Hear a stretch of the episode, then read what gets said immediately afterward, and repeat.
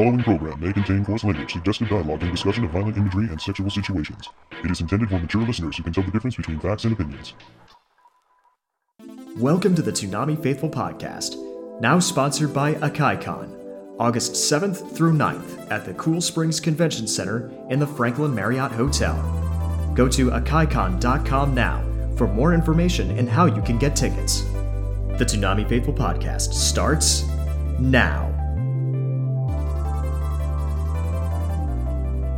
Hello and welcome to this very special episode of the Toonami Faithful Podcast. For one thing, we've made it to 160 episodes. Go us. But also, this is our big Kill la Kill send off. For that, we have a special guest. But first, allow me to introduce the rest of my hosts, and they're all here. First up, Paul Pascrillo, the founder of ToonamiFaithful.com.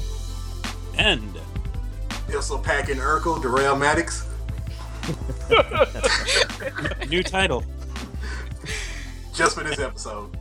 and Your esteemed announcer, Jim Nelson. and returning. Jen, aka Tarzana. I'm back. Yay. Sexual harassment. Welcome yes. back. We're glad you got a microphone in short time. I am too. And lastly, but certainly not least, our special guest, Alex Von David. Hey guys, how's it going? We're good. We're good. We're glad that you could make it. No, thanks for having me on again. This should this should be interesting. We don't usually have the guests on for more than a segment. Well, I'm I'm all yours for however long you need me. Oh, well. Oh. Hey, Well, hey, if you say hey. so. he will never be the same after this podcast. Just like when I uh, sent the uh, Wicked City stuff to uh, Alex that one night. oh, oh, that was. I, you know what? I was looking for my DVD of that, and I can't find it. you know what? I was looking for it too, and I was, and then uh, I think it was part of that uh, moving sale I had at the beginning of the year. Oh, yeah. I must have like I must have gotten rid of it or loaned it to somebody. I don't loan I don't loan movies to people Mm. for this reason because um, I either have to keep a list, um, or I, even if I keep a list, sometimes I just don't get it back. Yeah. and I that I must have done that, um, which now pisses me off because it's. I mean, you can't get it anymore. Yeah, I know. Well, actually, the last time I loaned something out, I demanded collateral. So. Oh, good call. Good So- call. so you got their soul? I wish. Um, I think I took the they um borrowed one of my PS3 games, and I borrowed their and uh, as collateral, I took their copy of Banjo Kazooie on N64, so, which Yes, that's fair. which good trade because Banjo Kazooie's awesome. you could probably get a shitload of money for it too now. Not Oh really. yeah, Banjo for an Tooie. Banjo Tooie, yes. Kazooie, eh, Oh, maybe. really? Maybe. I mean, if well, you want, Tooie's Mad- certainly more rare because it was later in the N64s. if you want Mad, if you want Mad Bank, you just look at the prices of the English versions of Mega Man X2 and X3 on Super Nintendo. Oh, hurt seriously? Yeah. Oh my X3 you can't find for less than 300 bucks. Oh 'Cause my that, god. That came out like in 1996, like of long It's after pretty the absurd. Yeah, it's so that's why I'm just going to buy the Japanese version. Two days Yeah. in, I beat X3. You can get those on the virtual console too. So Yeah, but I like having the actual cartridge. Damn straight. yeah, I remember I remember playing True, X3 true. like God at a friend's house. I remember what the cartridge looks like too. Mhm. Oh, I wonder if he still got it. Oh. I'm gonna call him after this podcast and find out. rob him. and be like, yo, hey, yo, guy, do you have that copy of Wicked City? It might have been him. It might have been him. really. and then I want that That's fantastic. Give it back. Compensation. No, what you what you do is you have uh, Erica there, and it's like, yeah, I still got that copy of Wicked City. You have Erica go, give it back in the uh, Ryu, in a Ryuko voice. Bravo, bravo.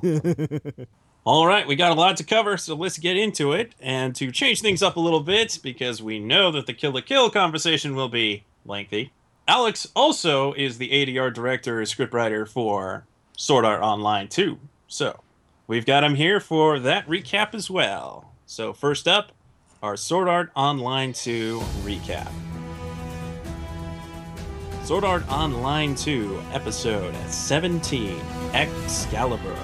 As we return to the battlefield, they are joined by Freya, as previously mentioned in the last recap, and she is actually helping them in the fight with her uh, lightning powers. But they're not having very much luck defeating the big boss here. They figure out that they need to summon up the Holy Hammer. You know the one. Mjolnir. Mjolnir. yes, thank you for Yes. pronouncing it, Think because I Ha- cannot. Think Halo. Thank So- Darrell's knowledge of Norse mythology. Yes, thank you. So Kirito uses a lightning attack to kind of summon it up out of the area, and they hand it to Freya, who then transforms into Thor. She's a he. Dude looks like a lady. No nut check Kinda needed. With the help of Thor, they manage to defeat the big boss, and the whole place is crumbling down. So they run after down to get to Excalibur. And for a moment, it doesn't look like Kirito's going to be able to pull it out, but of course, he pulls it out. Kirito can always pull out. Ah. Too easy. Too easy. I know. didn't That's do what that with Asuna though. Ah! and that's where Yui came from. right? No, no. This this is such a simple episode. How did we go so lewd? yeah.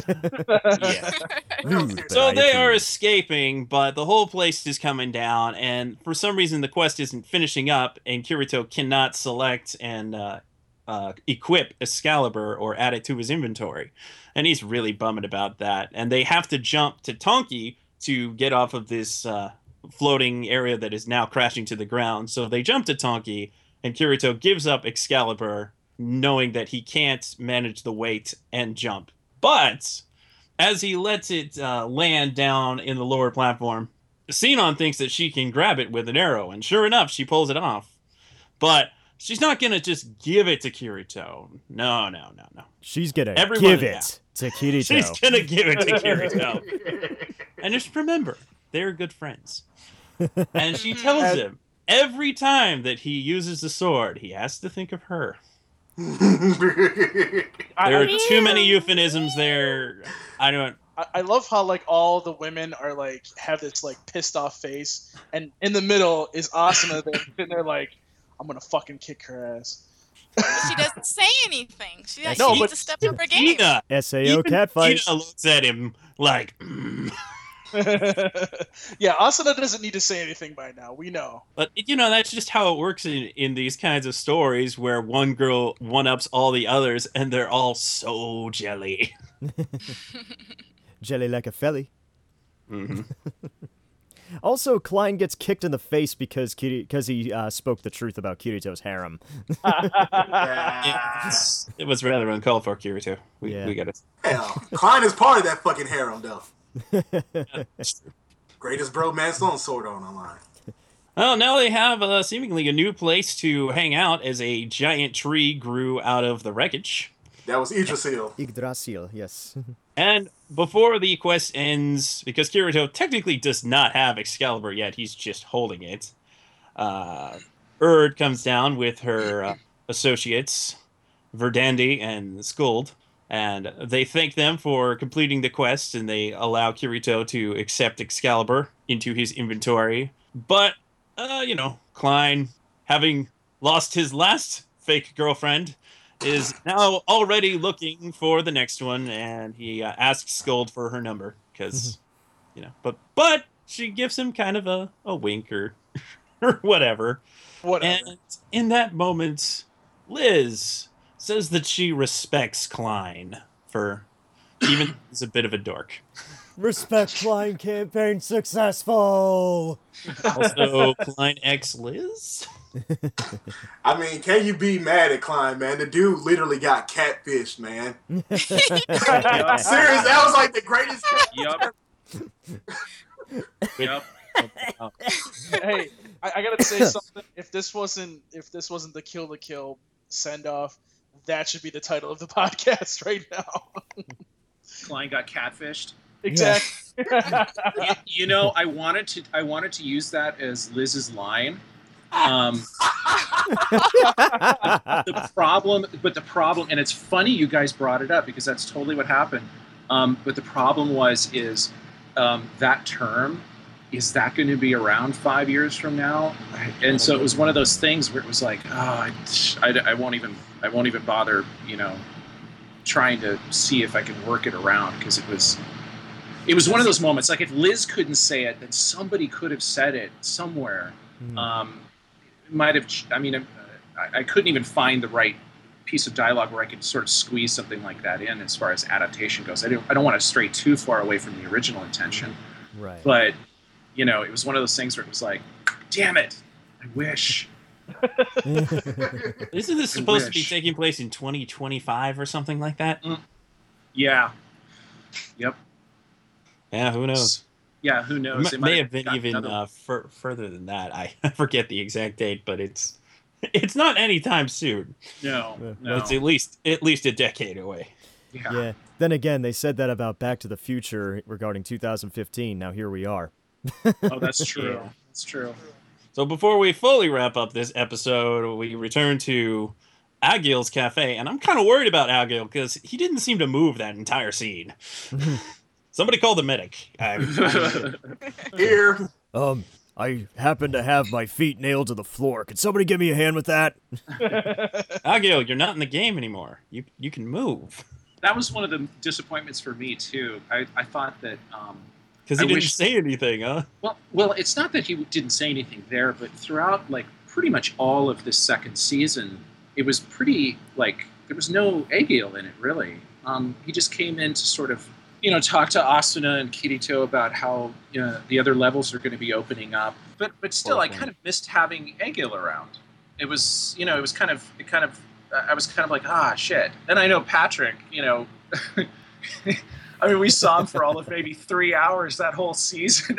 just like, oh, New Yeah, it's hashtag. Hashtag respect Patrick Seitz. yeah, totally.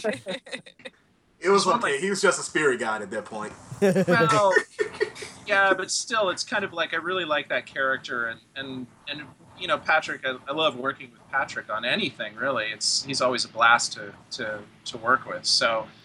Uh, it's you know it was one of those things where it's like damn it no Agil damn it no Patrick That Gotta get to go Patrick in. Well, you you could have maybe had him be like a minor side character. Yeah, they could have done Maybe. something. I don't know.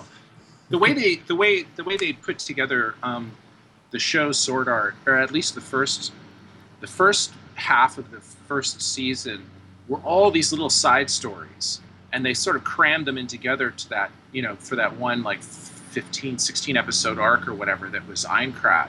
To be quite Um, honest, I really liked that. Pardon me for interrupting, but I liked I liked that structure. No, it gave it a certain velocity that was really kind of like like you were never bored. Um, it was not just velocity, but also personality, because it felt like it wasn't just about Kirito. It was this entire ensemble cast. That was one thing I really wish Sword Art had followed through more on was like more of an ensemble cast and kind of kind of mirroring Dot Hack's sign in a way. Ah, okay. Yeah, is that is that pretty much how everybody feels about Sword Art?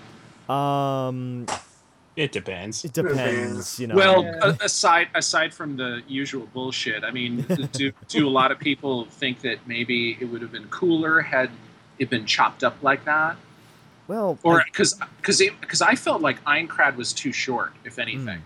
I Well- felt like Aincrad was. should have been Yeah. full season. Yeah, Yeah. I, I- I think it should have. I, I really think that part should have had a little bit more to it. hmm. Yeah. But my, I didn't have a problem with it until they got to the, the boss at the end. That just felt like it was rushed. It was like, Yeah. Oh, Hmm.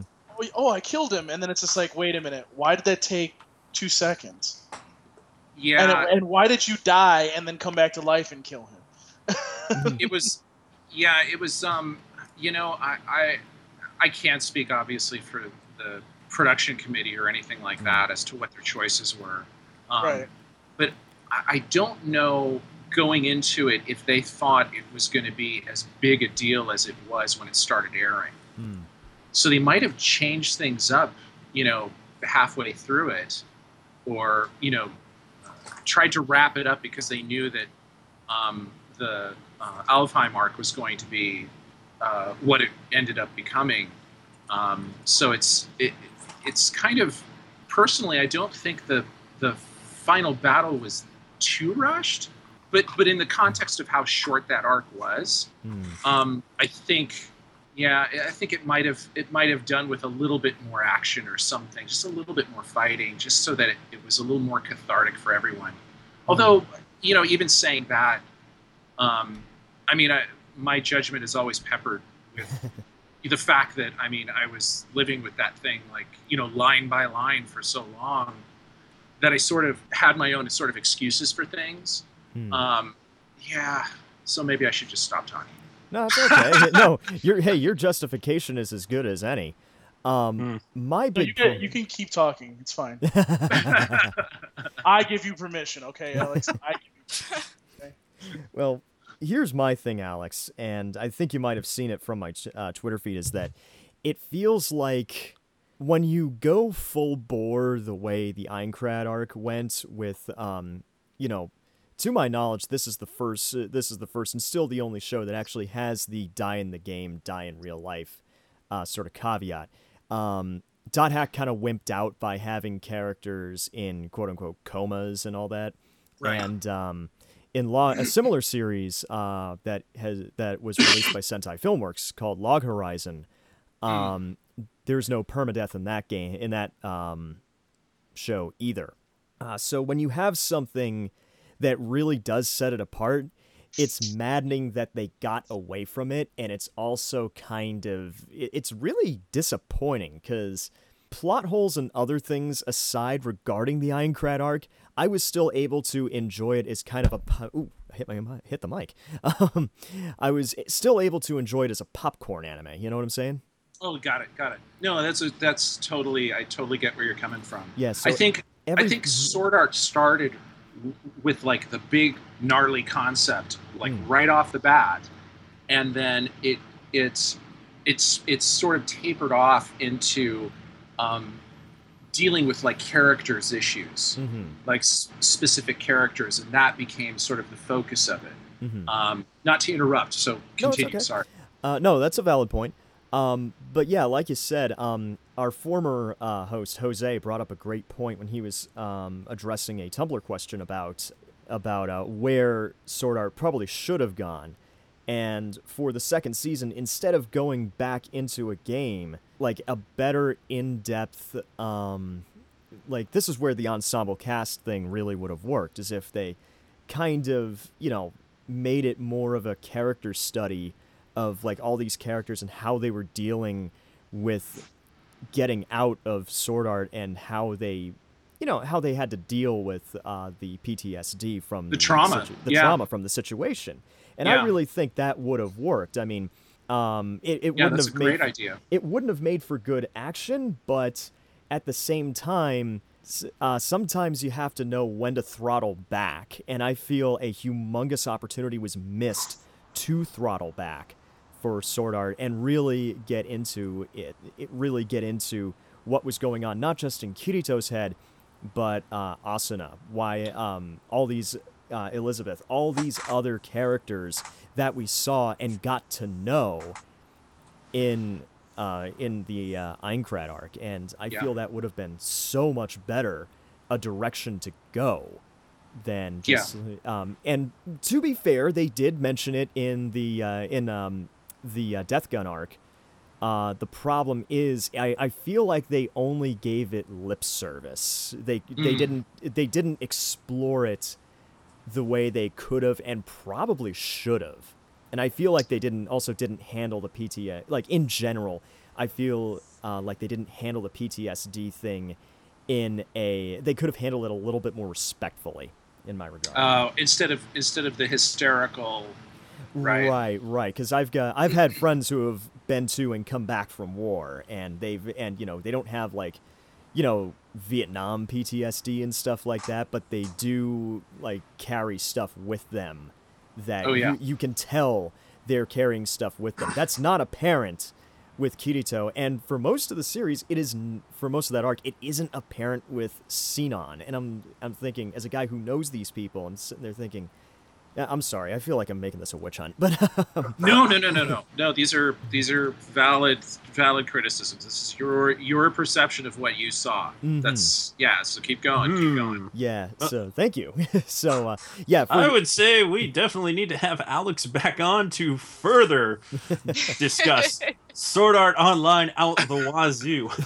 Yeah. No, this Yeah. is no, this is the most respectful conversation I have had with Sword Art in quite some time, and it's I get to and we get to talk about it beyond, uh, you know, the plot holes and the things that make me go yeah, you know. I mean, well, this is what I was saying. This is what I was saying last time I was on with you guys. Is it's like one of the things that upsets me about about everything that's going on about sword art is people just sort of lose their civility. Hmm. And honestly, if you dig deep enough, you can find plot holes in goddamn near anything. oh yeah, Um, so it's kind of like it's it, it's become a it's it's become its own entertainment online Hmm. where you know the haters and the fans whoever's like lobbing balls back and forth at each other they're just kind of it's just like a constant state of one-upsmanship. Oh yeah you think that ha- that that's really cool? Oh that you think that explains it? Well what happens with you know and it turns into just like a bunch of fucking kids arguing. A pissing over- contest, in other yeah words. yeah Yeah, like, they lose that every time with me because I've broken a lot of shit down from a psychological um, analysis, and they couldn't refute that shit even if they wanted to. No, and it's you know what? It's totally like when you do dig at it deep enough, and if you do have experience with certain issues and stuff, yeah, some things will fall short. Ultimately, though, um, I mean, working on sword art and stuff, um, we try to inject a more serious tone for for Bryce's performance. Hmm. um, to, so we kind of like leveled him off when we when we could.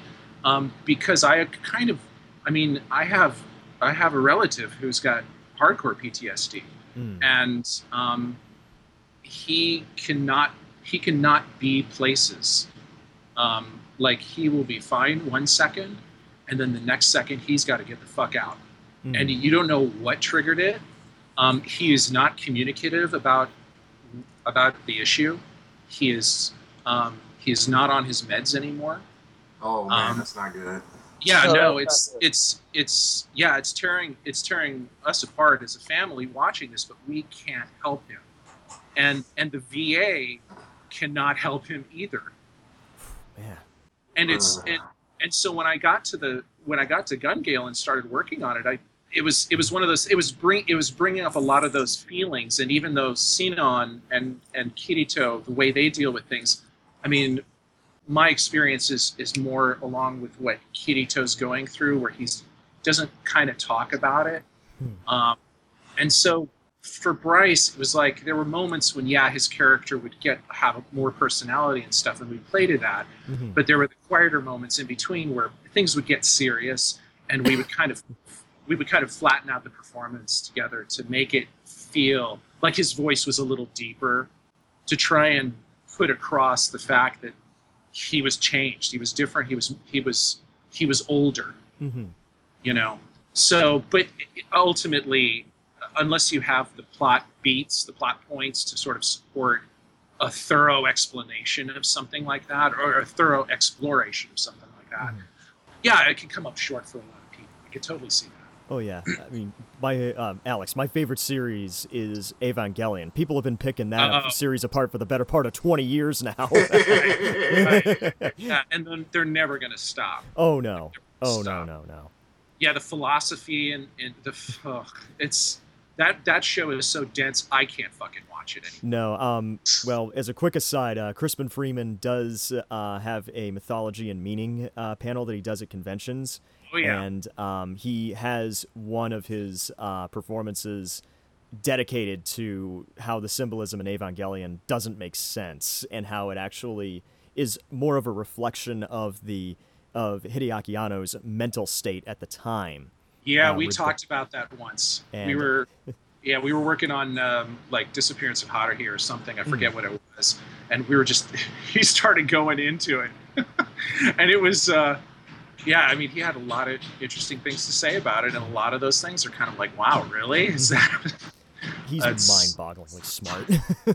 Oh yeah, no. I mean, he's a. I mean, he's definitely a student of, of mythology of all sort of of, of, of, of world mythology. Um, and yeah, I mean, talking to him for for a minute with mythology turns in, or about mythology turns into like a 15 minute, just like, oh my god, okay, yeah, yeah, yeah, uh huh. Speak more. I must hear more of that voice. it's no it's it's it's he's uh, he's really entertaining to listen to um, and it, and the way he's broken it down into into the chunks that he's that he gives you is very yeah if, if anybody has a chance to to catch one of those panels or something when he does that it's pretty eye-opening I mean, like I've I've read the Joseph Campbell things. I mean, you know, in film school, it was kind of like, yeah, just as a kid, I used to read mythology all the time and stuff. Um, but a lot of that stuff was, you know, is just percolating in my head. You know, you don't really have anybody to talk to about it. Um, I certainly am not as articulate as Crispin is on the subject. That's for damn sure. I don't think Um, anyone is. yeah, I mean, um, but it's it, it it's really great. Uh, it was really great to to talk to him or or to just listen to him, you know, expound on a couple of of things and theories and stuff like that. And so it was, you know, it was one of those things where it was kind of like, oh, cool. Mhm. It's it was it was discovery time basically. Yeah. Yeah. Yeah. Oh my god, that got off, that got off track, but I liked it. Yeah, what were we talking about? yeah. Sword Heart. to finish up this episode, they're hanging out at the cafe, right? So they're hanging out at the cafe, and Kazuto is showing Suguha and Shino his test for a device that converts real life, uh, real time footage into pseudo 3D, so that Yui can interact with them in the real world. Because this is apparently something that Kazuto is now studying. So hey, good for him for having a goal. Mechatronics. it is going to help him in this next arc. It's going to help not him, but it's going to help someone else in this next arc. So, Yes. So this is all set up for the next arc, really. yep. And Kirito, uh, not necessarily begrudgingly, but kind of gets strong armed into paying for all the meals. So let it be known that uh, if you are the head of the harem, You pay the bill. be cheap. Gotta pay the cost to be the boss. Yep. If you're the he- Yeah. if you're the head of the harem, make sure you got a cushy government job like Kirito does. Yep. I used to have one Exactly. of those. so real quick, let's read off uh, some Toonami talkbacks. This Oh, let one- me let me let me do it. Let me do this for you. I hated it. I hated it. I hated it. Good. Moving on. I love it. moving on. No, So these, like these are these are all positive. Okay. Good. SL, the FMA writes in Klein's girl turned into a dude. Poor guy just can't win, can he? The Excalibur arc was fun, and now for the great Mother's Rosario arc. Hope it doesn't disappoint you. KJ Senpai writes in Good to know that the girl Klein lusted after was actually Old Man Joseph. Old man Epcar.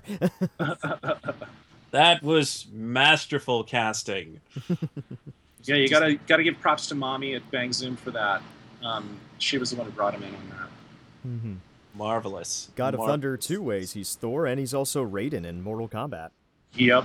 Yep. I don't know if that had anything to do with the casting decision because I mean Epcar, I mean he's just like a slam dunker, you know. Oh yeah. So it's kind of like if you get him in the right part, I mean he's just gonna blow it to shreds. So oh yeah. yeah, when I found out it, he was he was gonna be uh, Thor, I was like, bring it. You know, like wow. What'd you use? Your standard issue big hammer. Now, you did also mention that the scream for Freya was all pretty much all Mela Lee. Well, yeah, I mean, in a situ- well, uh, she did the heavy lifting. Obviously, her voice has to get deep enough, or start Yeah. deep enough, and sort of stay in a deeper register. And then, yeah, and then we, uh, Mike Brooks, our editor, uh, sorry, our uh, our mixer, um, then uh, filtered it out a little bit. And yeah, what you hear is, yeah. I mean, Mela's, uh, she's a, I think I tweeted it out. She's a professional singer, um, and and she she can handle her voice like nobody's business um, especially when she's doing something that has like that kind of arcing thing, like a scream or a yell or something like that. It's um, well, just listen to her performances in anything she's done. She's very uh, she she can control her voice like nobody's business. Cool. Just a handful more. Well, actually, just three more. Michael Morris writes in Sinon's like, I'm top waifu. And the other harem members are not pleased. he, in fact, referenced the picture where they're staring at her like, mm, I'm gonna get you. Though they're not actually, I don't think they're actually mad at Xenon. They're mad at Kirito. Because that's how this works. Mike Jin X89 says, Bros don't kick bros in the faces for any reason. That's how you make yourself look like a jackass. Hashtag respect Klein. Like I said, Granted- Klein paid the price for speaking the truth. Sorry. Eh. I mean, in Kirito's defense, his hands were tied. But come on, man. Kick in the face? Oh, it's all good between those guys. It's a game. Yeah. Exactly. And the next Yeah. thing, uh, next thing Klein knows, he wakes up and he's missing a couple teeth and he's got a shiner the size of Wyoming. and that and that spins Sword Art off into a whole thing. Oh my God, what you do in the game does affect what happens to you in real life. Exactly. It becomes the Matrix. That's what happens. Now, this last one's interesting, submitted by Mr. Tibb. I'd like to think the Calibur arc is a hint at a bigger story involving Kayaba and the Cardinal system, but I don't know. Hmm. Well, keep that watching. would be. Wow. Keep watching. Keep watching. Who Keep watching until episode 24. 24, he says. The, the very the very end of episode 24 we'll we'll ask a lot more questions along those lines. All right. Fair enough. So, as I said earlier, clearly we have to have you on to discuss SAO once again when the time comes. Oh yeah, my pleasure. We'll have we him got to on get and- on to the main event. I was gonna say we'll have him on again as well when they finally bring Madoka to Toonami. Oh, will they ever? I doubt it. I hope so. I've been hoping since 2012. Yeah, you were saying on Twitter the other day, and I was like, that would be so cool. But I mean, is it a show for Toonami? Does it Yeah. fit their their little, you know, their their mo? Have they even seen it? Yeah, that's, That's a good the question. number one question. I would hope so. I'm sure they're aware of it because because everybody there seems to be um, pretty savvy as to you know what's popular amongst the fans and stuff, and I'm sure they must have checked it out. All right, here it is. Let us begin the final Kill la Kill recap. it's the final kill la kill. Go home, Jim. You're drunk. No, I'm not. You know what he's like when he's drunk. Stop, man. You're gonna Passed me out. feel bad again. I'm gonna feel bad. Kill la Kill, episode 24.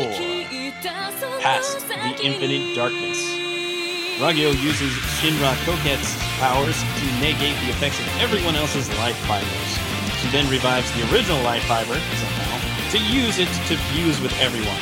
But Senketsu, who is immune to Ragyo's ability, manages to knock Rei out of Koketsu and restore everyone's power. This allows the Elite Four in Nudist Beach to destroy the satellite uplink, while Ryuko and Satsuki deal the critical blow to Ragyo.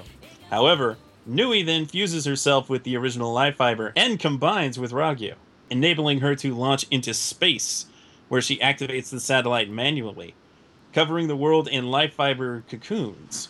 Ryuko absorbs her allies' Goku uniforms to form Senketsu Kisaragi and battle Ragyo out in space. They're not having very good luck fighting Ragyo at this level, but they realize that Senketsu can absorb the powers of the Shinra Koketsu, including the absolute submission power. So that's what she does and takes all the power away from Ragyo. Refusing to surrender, Ragyo kills herself by ripping out and destroying her own heart. Senketsu uses the last of his strength to return Ryuko to safe, safely to Earth, where she reunites with her friends and family. With the world now free to wear whatever clothes they want, Ryuko begins a new life with Mako and Satsuki. On a date! well, at least with Mako. And let us all have a moment for Senketsu. What? No taps? Oh, I've got. God damn it. No, no, don't, don't, do it. Don't do it. Don't do it. Not now. No, oh, come on. No, no, no, no. You're not breaking out into a song while I'm here. Stop it. Stop it. Oh. You realize the more you talk. I'm gonna have to manually adjust the volume on that. All right, well, That was a of- hell of a send off. Yes. A lot of crazy things happened in a short period of time in this one episode. So it was kind of hard to drink it all in. But oh come uh, on, it was. I uh, drunk it all in. oh come What- on, what it's did par for the course for Kill la Kill. oh, it is. It is definitely without a doubt. It also felt like a, a major homage sent up to tons of previous Gainax series. Dude, It Dude. was definitely. uh, Gurren Lagann spiraled life fiber power, dude. Yes, definitely some Gurren Lagann in there. I felt like there was some Gunbuster 2 in there. definitely. I some think the Gunbuster. the bunny ears was from ah, what what was that original Gainax? Oh, Otaku no Video. No, wait, no, that wasn't it. It was um Daicon Four. Yeah, Daicon 4. Yeah, Daicon Four. Yep. Ooh, I don't yeah know I that. think that that was all all related to that. Yeah, I'm a Gainax fan. That's how I know. So definitely a lot of homages in there for uh to to Gainax where Trigger was born. Yeah. Trigger, they do anime right. So first up, Jen, what did you think of the finale of Kill la Kill? I thought it was fantastic. My favorite scene was at the end when they caught Ryuko falling from the sky and they're all cuddling each other naked. Great. Of course, it Love would be your that. favorite scene. it was. And the little date at the end was just super cute. I cried. I literally cried at the end. oh, So sweet. How can you not feel something when she says goodbye to Senketsu? I know. I was holding back tears that entire night between uh the between uh Kill la Kill and uh, Chrono Trigger for SGDQ. Mr. Jarrell, what did you? Ah, as always, you know, gotta love Ryuko, and you know, looking like super bunny girl with the, you know, uh, the tight, tight thong on, man, just whooping ass and then falling back to earth, butt ass naked, you know. That's how all guys want something to happen, man. You just want a girl to na- magically appear naked into your arms. But overall, you know, I kind of like the, you know, my biggest reference is Gurren Lagann because that's what I saw the most of. But I just enjoyed it though because it was an over the top series, and I was like, you didn't get a fucked up ending on this one. no, it actually it was a Gainax series that ended. Exactly, it ended, but it ended the right way. It didn't end like Aldnoah.Zero. Like, Don't worry about it. As long as I think about it later. while it was an unconventional story, it did end appropriately. Mhm. Yeah, It ended. yeah. It had an ending. thing. Yeah, and people were clothed at the end. Mhm. Yeah, I some could have done without that. I know, right? It just it was just a reminder. Just no go more on living naked for you know forever. Hey, they said you can wear what you want. You don't have to wear anything then. It's true. Exactly. I Raise did like skin. when Sabugo said, "I miss my pants." Thank God. I missed my pants. Paul, what are your thoughts? Uh, the same thing, really. It's just that the whole thing was the whole episode was really good. It, it had a campy feel to it. Really? No, not really. I still, I'm still wondering how they were able to get away with that nakedness throughout that whole scene. I just Yes, It's ours is not to midnight. ask. no. It's after And either- midnight, no nips. Just shut up and enjoy it. Apparently, Exactly. apparently, no nips makes it okay. Yep. Party the night light. is cool. There would be uh, lots and lots of censor bars.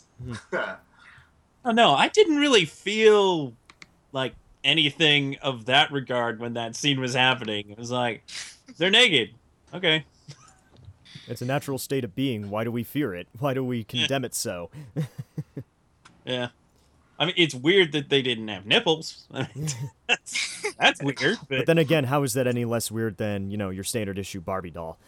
there are all a bunch True. of there. That- that's- Anatomically incorrect. Broadcast standards. Broadcast standards. Mm. I don't have standards, sir. well, you, well, then you'd appreciate it when when uh, when in the um, I don't know if you guys noticed it, um, but in the um, when everybody's when when Ragyo shows up at the stadium at Honnouji Academy and starts cocooning everybody, Mataro, who's wearing he's he does he isn't wearing the the um, the outfit that everyone was supposed to wear. He actually painted it on his body. himself, yeah. Yeah. So if you look really closely, nuts, dick.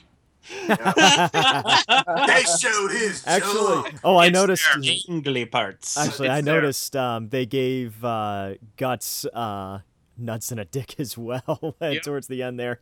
Yep. I Yep. just caught that.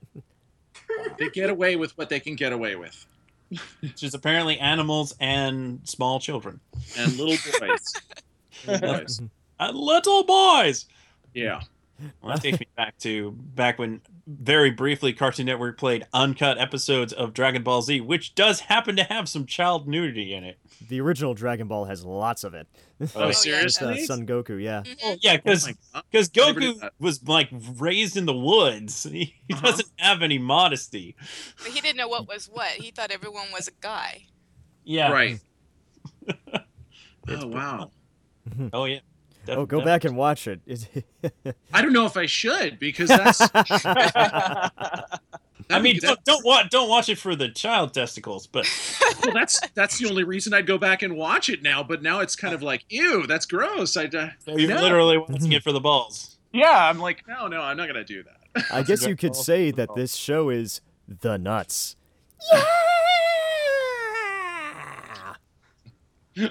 It's like a Starfire thing to say. Yeah, considering that Mamoru was blackballing people.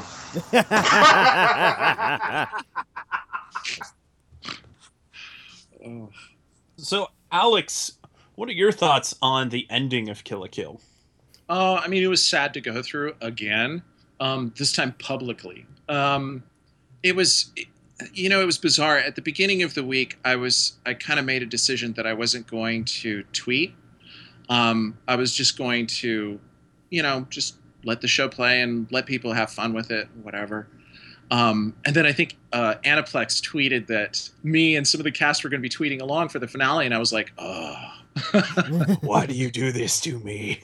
well it was it was you know it's it's it's cool to do but um as evidenced from the sword art broadcast on saturday or sunday morning um sometimes the i i, I kind of knew that this was happening but sometimes the tweeting will distract everyone um I I know that that's kind of fun for people to tweet along with the show and stuff, but sometimes people miss things like important pieces of dialogue or, you know, something that something that really should be paid attention to. Um, and and so that's why I thought, you know what, Kill la Kill seems to be a special show for everybody. I know it was special to me. Um, so why don't we? Uh, why don't I just leave everyone alone? Just just maybe tweet and say, hey, hey guys, I'm not going to be on tonight. I just want you guys to enjoy the show, and you know, I'll see you next week or whatever, or or come back on for Sword Art because that's still going on. And if anybody wants to talk or ask questions, they can. Um, but then the you know Aniplex did the tweet, and I was like, oh well, okay, whatever. I'll just I'll do it.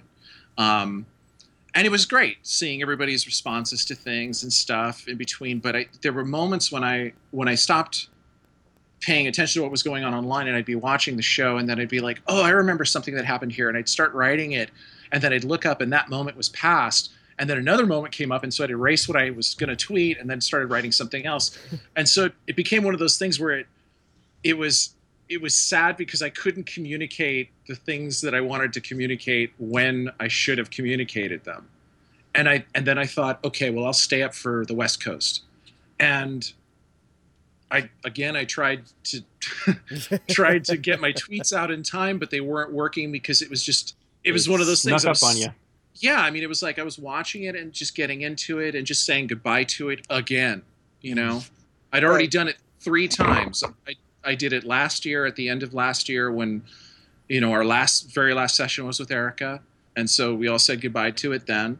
And we had a little party where we were uh, like a wrap party a few weeks later. And um, the cast actually got to get together and sit in this huge mixing stage and watch some of the episodes together and that was like amazing. So I, you know, that that was kind of one another goodbye for me. Um, when we were mixing the final episodes, that was another goodbye for me. Um, and then again, you know, saying goodbye again to it like that, it was it was a little uh, it was a little grueling, you know. It because it's it's not that this show it's not that I put any more effort into this show than I do everything I do. Um, because I mean, when I commit to to working on an anime, I'm I go full bore. I try and make it work um, as best as I can in English, and um, you know the actors. I you know we all try and make it work as best as we can. But I think something about this show, it's something I can't articulate. Um, but the end of this show um, definitely impacted me a lot more than I thought it would, considering the show is so, or the, considering the show can be so silly and over the top and crazy. Um, you know, it's, it, I felt, I felt kind of like, ugh, I just want to go to sleep. Maybe that's why I felt so fucked up yesterday. I don't know. You know, it's kind of like it's a whole lot of things. And also, we, we you know we just finished Sword Art, so I mean, literally, we watched the final mix last week of the of the last four, three or four episodes of it, and I mean that just was brutal. So it was like uh, too too too emotional, too emotional. Yeah. So what are you gonna do now, Alex? I'm going to Disney World. yeah, no, unfortunately not. I mean, I'm actually, I'm, uh, s- I didn't think I was going to be doing any anime for the rest of the year, um, and something came up, and so now I'm, I've started working on that. I, I wish I could talk to you guys about it, but the client prefers that I don't mention what it is um, until they do their announcement. Um, so. Uh, sorry about that but i've i've been trying to i've been trying to catch up with that show and and and I've and I just finished one of the scripts for it. Um, it's a show that I'm not going to be writing myself for the most part. Um, just the first couple of episodes, um, and then I'm going to be kind of co-writing it. I guess you could say. Um, Yeah. We're going to have another writer doing it, and then I'm going to go in and tweak whatever they're doing before we get into the studio, and then um, tr- just try and make sure that everything's everything's cool. Just play Um, without goddamn emotions like that, Alex.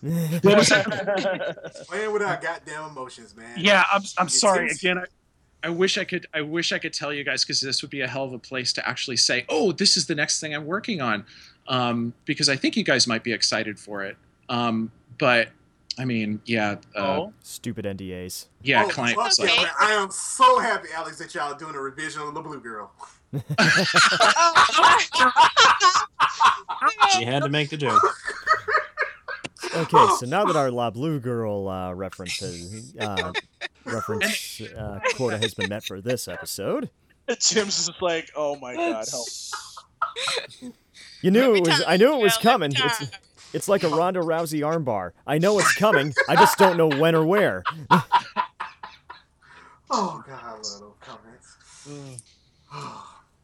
"Oh, and by the way, um, I, I I was letting you guys finish. I didn't want to interrupt when you guys were um, sharing your thoughts on the show.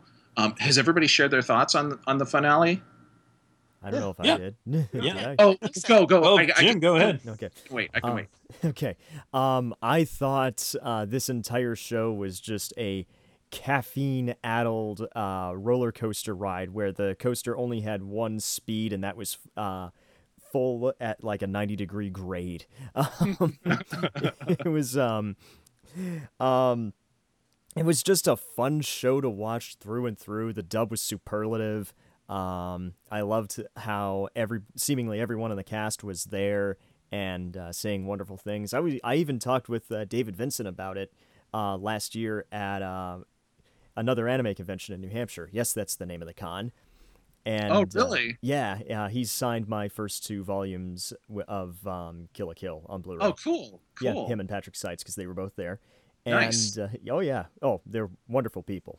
So um, oh boy, um, I, really don't know what else I can say that hasn't already been said about uh, Kill la Kill. Um, it's just it's just fun, you know. I mean, a lot of people like to talk about you know people having double standards for Sword Art and Kill la Kill, but I'd say the big difference for me is that I find Kill la Kill to be a lot more fun and actually almost like a parody of itself when you think about it. Yep, And that's is. that's the whole thing is that there's this undercurrent of parody and not everything gets to that ow the edge moment, you know? Right. Right. So that's and I, I don't know. There's a I mean, I loved Space Dandy. I have a relationship with Space Dandy that I likely will never have with another anime again. But um regarding Kill la Kill, um it has um it uh, even when it was streaming it captured me, but I decided to drop the stream once I heard the uh the dub was coming, and uh, I'm glad I waited because that uh, that dub was absolutely superlative. Oh, sweet. Well, I'd be curious to find out your thoughts if you ever do get to watch the Japanese version. Uh, it, you know, if you compared them, like what you think, how you um, think we um, did then. I think you, uh, you guys actually did really good. I actually did really good because, um, oh boy, it's been a while since I watched the sub, but I'll try to remember a few things. Uh, I liked how much more, shall we say, uh, active uh, Satsuki was in the English compared to the Japanese. It felt like she wasn't a monotone in the Japanese, but she was definite. She didn't seem to have the same kind of personality that Kari Karanen brought to the role. Mm. Um, also, I think uh, Erica Mendez absolutely perfect. I liked her beforehand uh, when I watched uh, Magi, mm-hmm. Uh, which I love Magi to pieces. Mm-hmm. and mm-hmm. um, I thought she was, and uh, you know, after after hearing her speak at um, uh, at Otakon last year on the Kill la Kill panel, I was thinking to myself, yeah, I was like, oh yeah, yeah, now I can kind of hear it. And then once she was a- actually able to drop into it, I was like, I was like, I believe I'm buying it. Get, yeah, empty, she, empty the bank account because I've bought it. yeah, the the uh, she was um, uh, she wasn't the first person cast. Mm. Um, and um, and I'm I'm glad that yeah, and that was the character that we were most worried about. Mm. Um, and and I'm glad that because uh, I didn't have any experience working with her. I think she was in a walla session for something once for like Sword Art. I'm not sure. Yeah, I don't remember, but um, um, like I I remembered her from seeing her around or something, and of course I'd I'd uh, working out of Bang Zoom, the Magi thing, you know, it was like it seemed like they were recording that one every day for like you know ever. and so when she came in, I was like, like she doesn't exude that sort of punk rock mm. that Ryuko is, but there's a there's a sort of like a dry humor that Erica has mm. that you know we just talking with her and stuff just sort of picked up on and then we just sort of got down and, and started trying to find the voice and working on it and it and it actually went pretty quickly mm-hmm. um, finding the voice of ryuko and stuff um, the one thing i think that just took a little bit of time at the beginning was um, erica getting used to the way i write. Right. She would look at the it, she would look at the line and she would kind of like blink. And and there was a couple times when i like looked at her and and, and well she was like reading the line and we were just about to preview the line in Japanese for her and stuff, and she would like look at it and she'd like blink and her head would kind of twitch a little bit, and and, and I thought, uh oh, this is this is going to go either one of two ways. Either she's going to murder that line like nobody's business, or she's going to be totally scared of it. And and in the beginning, it was like she was kind of in between. Mm. Um, and then once she found out that she could lighten up and have fun, you could see that when when we were playing back the line we just recorded, you could see that her voice and that character were like perfect. Right. Yeah. It's. And, I I bought it from the very beginning. Actually, to be good. quite honest, there was never like in a lot of shows there are like oh, I'm sure you probably uh, have seen this. There are times where you have a voice in mind, and you know, um, and it's like, yeah, I mean, I can see this guy in this role and this person, that person. Like, I think there was no doubt in any of our minds that we saw Patrick Seitz as Gamagoori. You know? Oh, right, right, right. But um, there are times when you you hear a character for the first time, it's like, that wasn't quite what I expected, and you grow into it. Whereas with um, with uh, Erica as Ryuko, and then by extension the rest of the cast, there was no adjustment period. It was like as soon as I heard like two lines from them, it was "Give me that." You know, I I like that. Give me some more of that, please. Cool. Not to mention the not to mention a lot of the lines that gave Ryuko that Yankee, um, you know, punk uh, thing actually really works. like my favorite line in the entire show is probably after she chops off Nui's arms. That's why I cut him off, dipshit. Oops. Oops again. Oops again. Yep. Yeah, it's it's funny you mentioned that. I'm sure you guys heard of the controversy about about David being Senketsu, because when the show um, was originally announced for English, everybody threw a fucking fit over David's voice as Senketsu because they were expecting something that was a lot more uh, gruffer uh, as the Japanese was. I don't Uh, see why. I mean, I thought it was uh, it's. I mean, there was a little bit of an adjustment period, but I think a lot of it came from the fact that Senketsu doesn't have that many lines. Right. So I think it was it's like had he uh, been able to talk more, I would have been I probably would have gotten used to that a little bit earlier. But that's no that's nobody's fault. It's just how the character was written. that's just how the character is. He doesn't have a lot of lines, so what can you do? No, and the and I remember the thing which I'm probably sure you heard David talk about at the convention Hmm. at Otakon last year um, was when when he first came in um, to start recording Senketsu. Um, when I was telling him the story of Kill la Kill up to that point, because I'd still had like two episodes to go before it was done. Um, so it was up to the point of where I knew the story was going. Just telling him about Senketsu and who who or what it is and and how it works and and the relationship it has with Ryuko. Um, one of the things we talked about was that Senketsu is a uh, is kind of like a well, he's more than a friend, obviously. Hmm. Um, he's but in the beginning, he's he, even throughout the show, he's kind of like her sort of life coach, Hmm. um, getting her used to how to work with him as much as he knows because he doesn't remember much in the beginning. Hmm. So the personality that Dave projected in his performance was exactly the same kind of otherworldly, optimistic type of thing that, or performance and personality that Senketsu has in Japanese. Hmm. Um, the client, Hideaway, was over the moon with it. Um, and now, even though I said uh, I would, I turned back to her. We were setting up the voice, and saying, "Okay, so I'm going to play David's take really quick. So we're just setting up the voice now, but we recorded a line with David. Um, I played back David. I played back the Japanese, and I turned back to the client and said, "It doesn't sound like the Japanese. Are you okay with that?" And she was like, "Yeah, actually, it works. I, I like it. I think it works really well." And you know, it was one of those things where I said, "Okay." We tried putting more grit into his voice, um, but it, it it felt kind of fake. Um, it just it just was. It, we had to.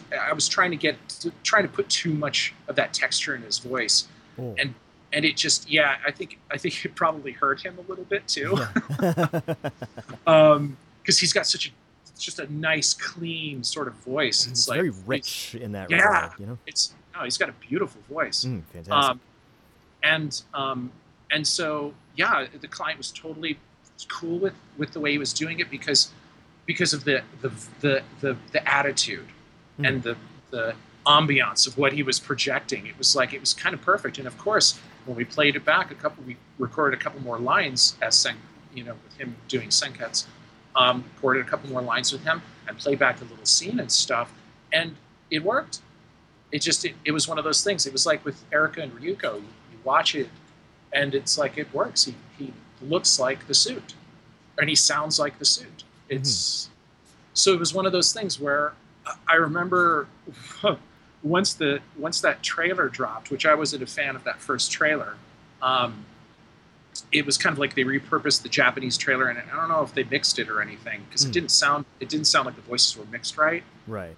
um, it, it I remember reading the shitstorm online about about Senketsu's voice, and I was like, "Hmm, okay, well, it's, that's typical. That's typical. Don't worry about it. Um, I was hoping that David would be reading that same shit because then he would be he would walk into the next session and he'd be all locked up. Um, Yeah. But thankfully, David ignores any kind of criticism, good or bad. um, that goes on online. Um, he doesn't let it. He doesn't bring it as baggage to work, um, which is a. Uh, I wish I had that kind of skill. As Uh, Cherami Leigh said, uh, don't read the comments. Rule number one of being a voice actor: don't read the comments. She's absolutely right. She's absolutely right because it, it kills you. That's happened so many times when an actor, you know, we're doing fine one day, and then an actor reads some comments the next week, and the next session is like, holy shit, we're on take 12. What's going on? There, all of a sudden, it's like the wind was taken out of their sails. right. and and then you have to go back and you have to just be like you have to say listen they don't understand what we're doing. Just just just keep having fun trust your gut trust me and we'll be okay. Um, so it was one of those things where i was i was i was disappointed but not unsurprised that the reaction was the what it was. But had I been online, I would have said, "Hey, just wait until the dub comes out and you hear him playing with everybody." Um, that said, to this day, there are still some people who don't accept it. Um, I think they're missing out um, because, but I, but I understand they want voices that that match the Japanese exactly because that is what a perfect dub is for them. yeah, and a lot of times that actually ends up being counterproductive. To be quite it's yeah i mean i've worked on shows where you know the client was like um, we we can't have him say that line because it, it needs to match the translation. And it's like it's literally well it's exactly like what i've been doing for i don't know how many years now. It's the way i write a line. I don't i don't just take the translation and pad it out or chop it down or whatever but i actually try and make it sort of organic to the conversation in the scene as along with working with those goddamn mouth flaps, uh, you know, which is like the, the, the worst thing in the world. It's like the, the worst torture you could think of.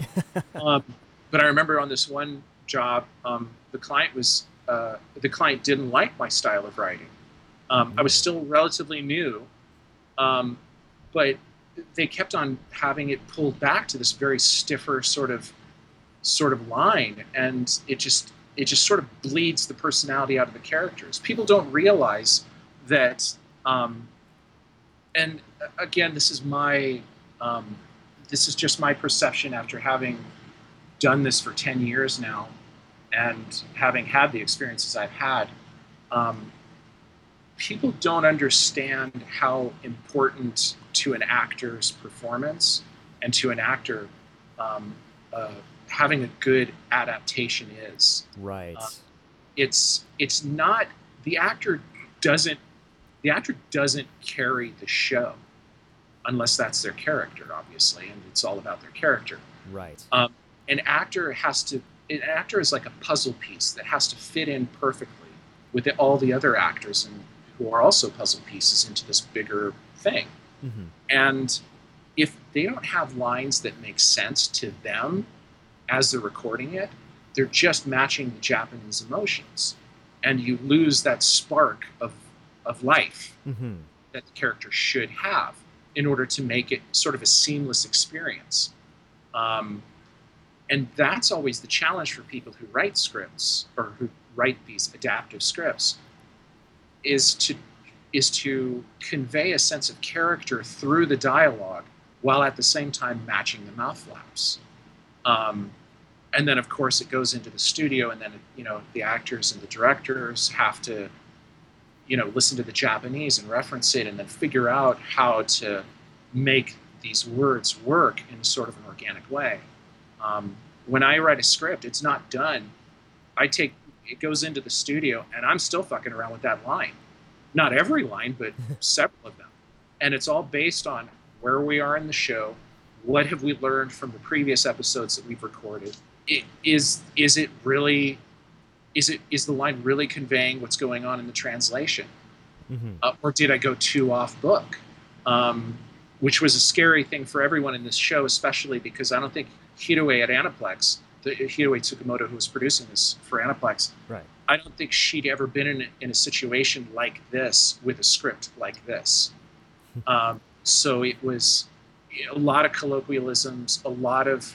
She trusted me, but certainly in the first volume, in the first four episodes when we were recording it, there were a lot of moments when she would stop and she would say, "Wait a second, I, I, this line isn't right." Well, what do you mean? What's the translation? She'd look at her copy of the script from Japan, the actual show's script, Wow. and she would say, "Okay, play the Japanese," and then she'd listen to the Japanese again. She'd refer to the script and say, "This is what they're saying," and um, a lot of times I would say, "Well, that's exactly what she's saying. It's just she's uh, I just I just it's it's colloquial, so it's she's saying exactly the same thing." And we get into discussions on, you know, the importance of having this line match the translation exactly versus uh, advancing sort of the plot or the mood or whatever using whatever weird sort of phrasing I came up with or something. um, but I always tried to keep it consistent for each character. So Gamagoori always speaks one way, Mhm. Nonon speaks one way, Ryuko speaks one way, Satsuki always speaks the same way. Um, they never they never change that up. And so sometimes when these situations came up where it's like, mm, I don't know about this, and I'm like, I can't have Ryuko say that because then that would sound like a totally different character. Mm-hmm. So it's, You know, yeah, there's a lot of consistency. Uh, you know, this was actually incredibly enlightening because um, I've spoken with directors before, but I don't think I've they've gone into the detail that you just did regarding it. Because um, um, I Well, of course, because it takes like an hour to explain. exactly. yeah. but at the same time it's also it's incredibly eye-opening and you know you're right a lot of people do not understand what you guys go through and not to mention how quickly you guys have to turn this over that's the one thing that uh, I, I I have to constantly remind people of i mean sounding like the you know douchey know-it-all that I often come across as but Not at all. Not at all. I I don't care if people know this about what we do and how we work. I don't want other people who are outside of the industry, who, fans or whatever. I don't want to have fans making excuses for us, Hmm. like, oh well, the you know the dub's not good because they only had two days to turn around and adapt an adaptation, and oh the dub's not good because they only had one take or oh the dub's not good because it's it's being recorded at X studio or whatever. it has the budget of a bologna sandwich yeah, no, I mean I mean it's one of those things. Yes, it's true. Anime budgets are very low. There's I mean we are at the bottom of the totem pole as far as um, ADR goes. Mhm. Um, nobody gives a shit, and yet the fandom. At, I mean, at, at Anime Expo this year, looking out at that sea of people who were at the Kill panel, it was like, holy shit! Look at all these people. um, you know, it's like, and then seeing um, video from other panels at other conventions and stuff, and then going online every now and then and just checking in to see how how the how the show's working for people on Toonami and stuff, and seeing all of the comments about it, all positive. It's you know, it's one of those things where it's kind of like, why should why should they have to make excuses for us? hmm we do the best job we can, and we hope at the end of the day that the decisions that we make, the choices that we make in the studio, um, the, the actors' choices, the director's choices, the writer's choices, the client's choices, we always hope that um, what we're doing is right. hmm Um, and and that's all you know if a show if a show is embraced by an audience um, you know awesome cool. We did a good job. People like it. People get into it. Great. And we just move on. Because Right. that's all that's all we can do. Like um, I, I mean kill la kill starting off on kill la kill I, I don't know how many fucking people came up to me and were like oh my god you're doing you know it was the same with sword art it was the same with Madoka and you know it was just it's they're like do you realize how big this show is? Do you realize? And i'm like yeah i read about it. I, I know how big it is. I try not to let it get to me I You think know, it's one of those things you're better off not thinking about.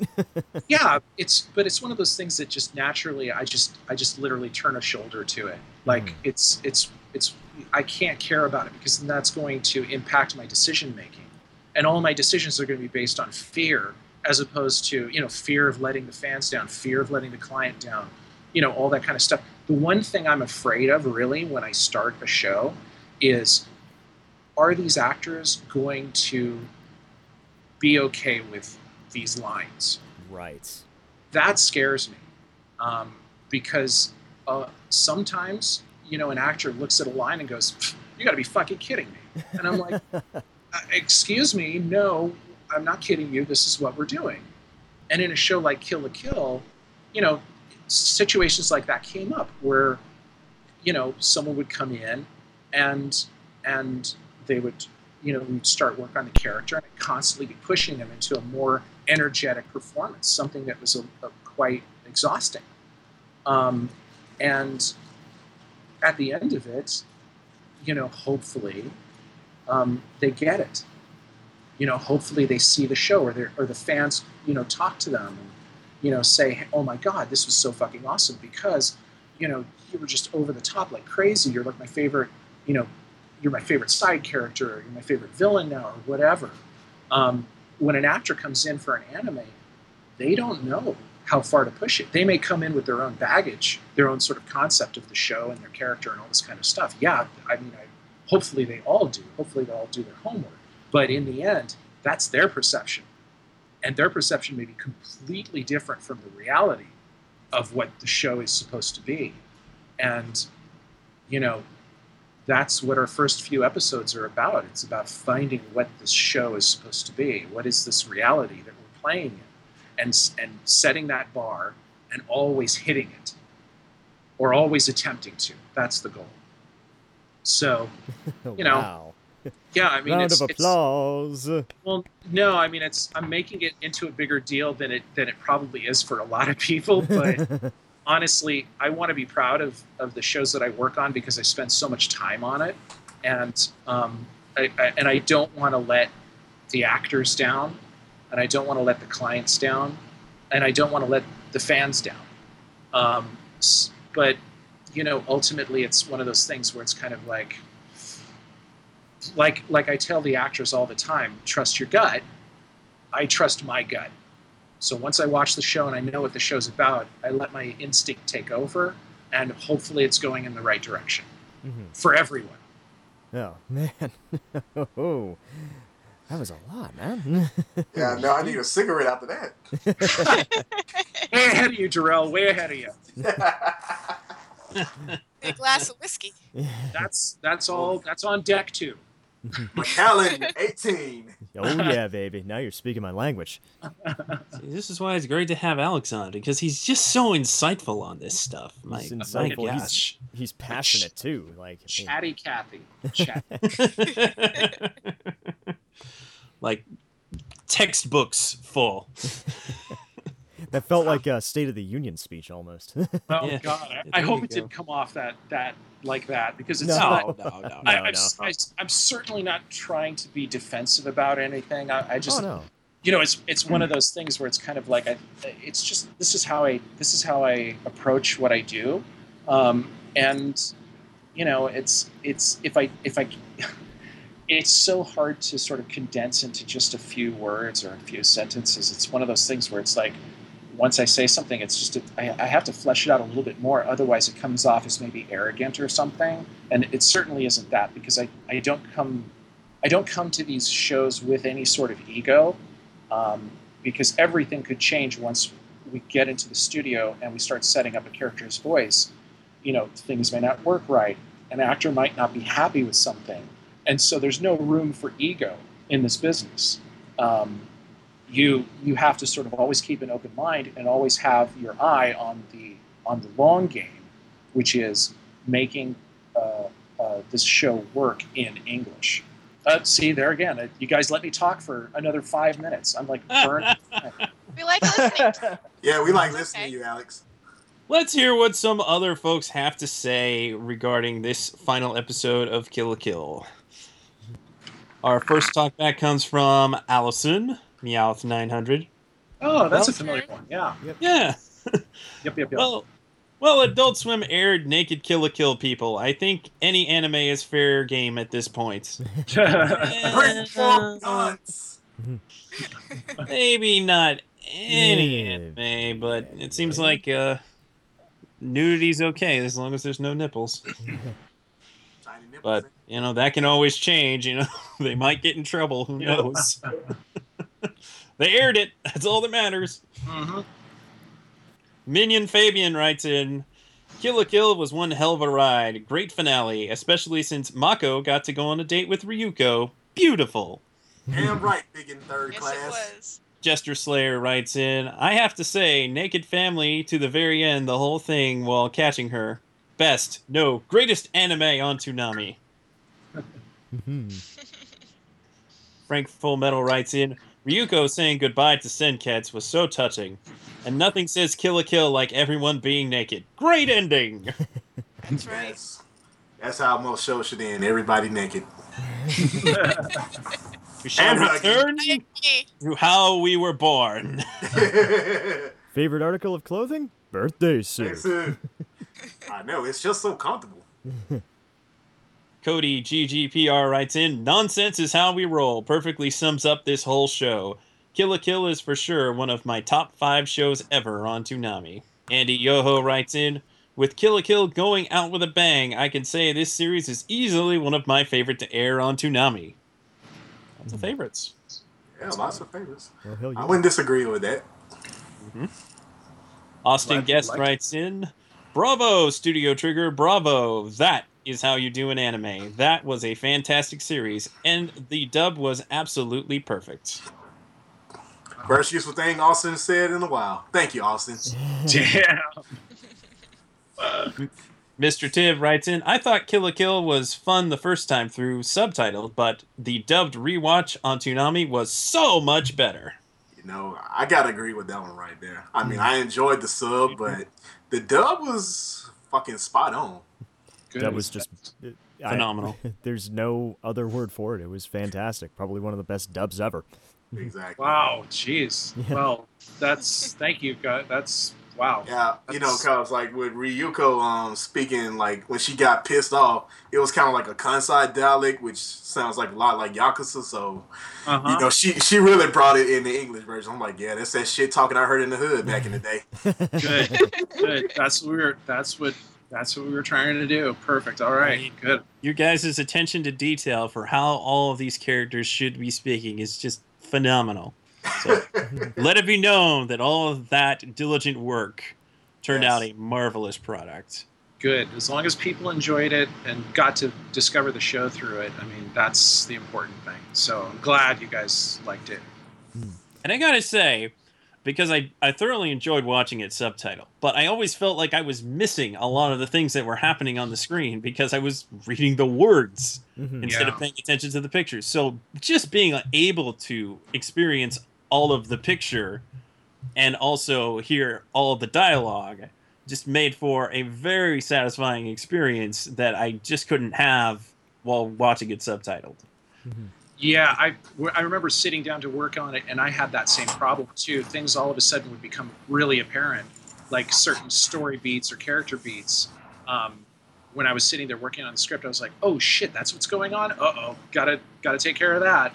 Um, Right, right, right, right. but I mean, that, that happens like that happens like with every show I do. Though I'll watch the subtitled one first, and I'll miss all the important things or visual uh, cues that are going on or whatever, and then uh, and then I'll I'll be like, oh, th- okay, now I know why this line is so important. Okay, here we go. Now I even understand what this line means. Okay, here we go. So, And our last talk back comes from Phantom Star 64. How to end an over the top show like Kill la Kill? Go Super Saiyan God level. Platinum Games, get your ass in gear. we'll yeah, see. sound like sound. Lord Terminal also wants a Kill la Kill video game from Platinum Games. Yeah, that would be cool. That might make me buy a system if they do. You it. know what? The somebody from Platinum Games actually said they'd like to. What was it? I think he said a Berserk game Mhm. and a Kill la Kill game Kill la Kill. games that he'd like to make. It's like Yeah. yes, yes, do it. I know that this probably means nothing, but do it. Dude, if Madoka can get a game, man, so can Kill la Kill. Here's the thing about Kill la Kill is that I, for that, I feel like all you need to do is just reskin Bayonetta. Oh. Fair point. and now it's time for a little bit of uh, question and answer. Or should we call it Let's Ask Alex? Let's ask. this is Alex Von David's Ask Me Anything. Hopefully, he doesn't kill himself in the process. Yes. You will hear some familiar names here. So, uh, first off, we have Allison again. Hello, Toonami Faithful Podcast and Alex Von David. It's Meowth900, and I have a question for Alex. If you could go out for drinks with any character in Kill la Kill, who would it be and why? Oh wow. Um, jeez. Yeah, I'm looking at it, and I and I was thinking about it, and I still don't know who who I could go out for drinks with. Um, God, like they're all underage. Um, it's, I mean, it's like I I I'd go out with Mikisugi, but um, he'd he'd start making me feel uncomfortable because of Sherlock. um, Oh, Sumagu sorry, I can't quite help that. Smoot was kind of a stick in the mud. Yeah, I so I, I don't think he'd be much fun because he'd just be grumbling the whole time. Um, Gamagoori's the oldest one of the Elite Four, but I mean, Wasn't he 20? yeah, he's like yeah, and so Would he fit into the store though?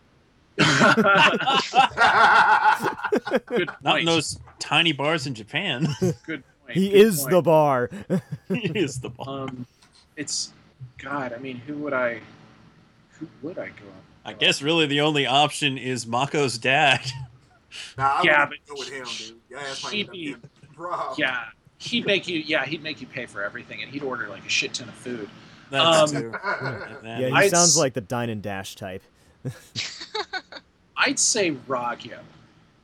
Ooh. because I think Ragyo knows how to party. She knows how to party. So I would go out with Ragyo. A I'm controversial pick. But she's dead now, so what are you going to do? I, I mean, guess you're not going to go out for drinks with anybody. yep, great. More time for me to stay at home and write this stuff. Or you just, or uh, you know, uh, you just have uh, tea with uh, Satsuki and like have make uh, awkward small talk. Or you could go out with to you could go out to the bar with Darrell, but I wouldn't suggest. No, bad idea. As As a Jim found did it out. firsthand. Yeah, firsthand. Bad idea. Now, this is a considerably more serious question. Uh, this from Frank Fullmetal. Ryuko goes un- undergoes quite a character arc along her journey. How did you approach this while adapting her parts of the script? What do you like the most about Ryuko's growth throughout the series? From the cast and the engineers and everyone at Aniplex USA, thanks for all the hard work that you put into dubbing this amazing show. Mm, thanks for the compliment. Um, well, yeah, Ryuko's character arc, um, because I had a chance to watch the show um, beforehand, um, I already knew kind of where she was going and stuff. Um, of course, you know, the translated script, listening to the Japanese as well, and referencing how her emotions sounded in the Japanese. I mean, those were all helpful to me. There, it's kind of like it's a roadmap that's already out there. Um, but as as far as the performance goes, um, I do remember um, um, some. I do remember asking Erica or talking to Erica about about the different stages of Ryuko, of, of how she, you know, she she goes into denial a couple of times, and that that throws her off. She quote unquote loses her way, but everything up to that point is just a, is just her and her focus about what she wants to do. She wants to find her father's killer. She wants revenge. Um, she wants to beat the shit out of Satsuki. Um, that stuff is already sort of there in the story, but in the performances, because we're always going back and forth listening to the Japanese and doing the performances, I do remember a couple of times uh, just chatting with Erica about um, this stage is, you know, this stage is this part of Ryuko, um, this stage is that part of Ryuko. Um, and and that's and then again just trusting my gut and what I knew about the show and what I knew where I knew the show needed to go. So that's that's kind of how the adaptation process went for her as well as for everybody else. Nonon Nonon was a different story because I would throw in stuff like Slacker Doodle and stuff and Slacker. So she would speak to Mako and her family in sort of. She would use more affectionate terminology than what the translation was. Because most of the time in the translation, Nonon was talking to her family um, in very, or Nonon was talking to Mako and her family in a very sort of um, derogatory way. So I kept that, but I just made it a little bit more affectionate as the story went along. That was one thing I did. Hmm. Um, and then what did I like the most about Ryuko's growth? Um, um, I think when she finally had that realization on the deck of the Naked Soul, um, when her and Satsuki are facing off and she's punching everybody in the face but Satsuki, um, that was that was probably my favorite favorite Ryuko moment. and once again, thanks for the awesome compliment. Yes. I'm glad you liked it. Although uh, speaking, one quick thing, it just came to me. Um, it's a very side. Th- it's a side thing regarding uh, Mako. I'm in, um, having come across uh, Christy Cabanos a couple times. I'm inclined to believe that's kind of how she is in real life too. Oh yeah, you know what? She's not. really? Um, yeah, she's very quiet and shy. Um, she, but when she talks about something she's into, she's she gets very animated to the point is to the point of when you're kind of like contributing to the conversation or trying to, she'll cut you off. She'll like she'll finish she'll finish your sentence, or at least she does that with me.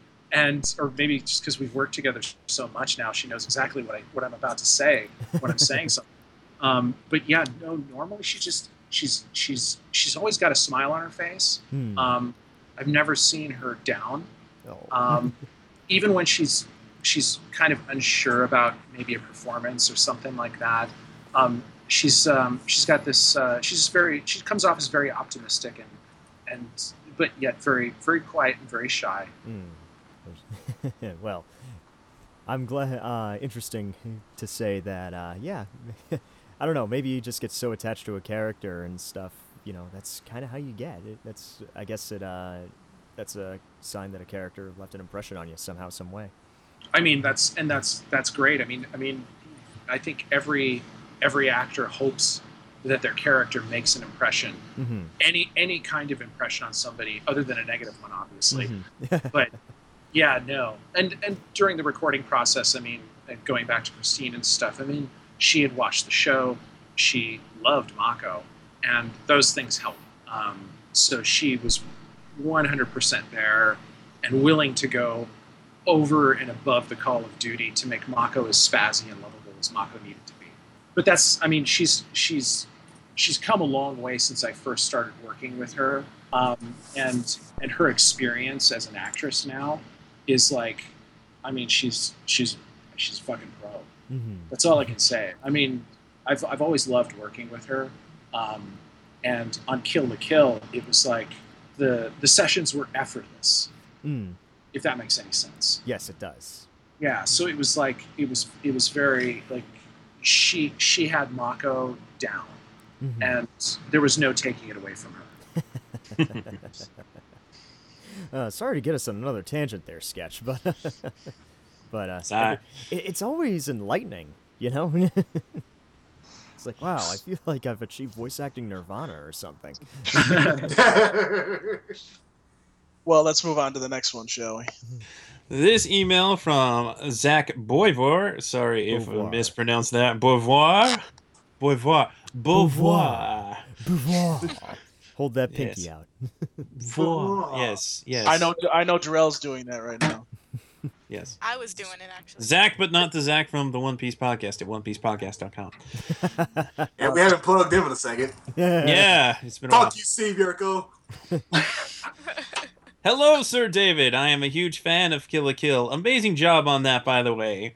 If it wasn't for you guys, I would never have discovered my favorite TV show of all time. Ooh, All Wow. the voice actors fitted perfectly, and I wouldn't have chosen a better cast of people. I just have a few quick questions.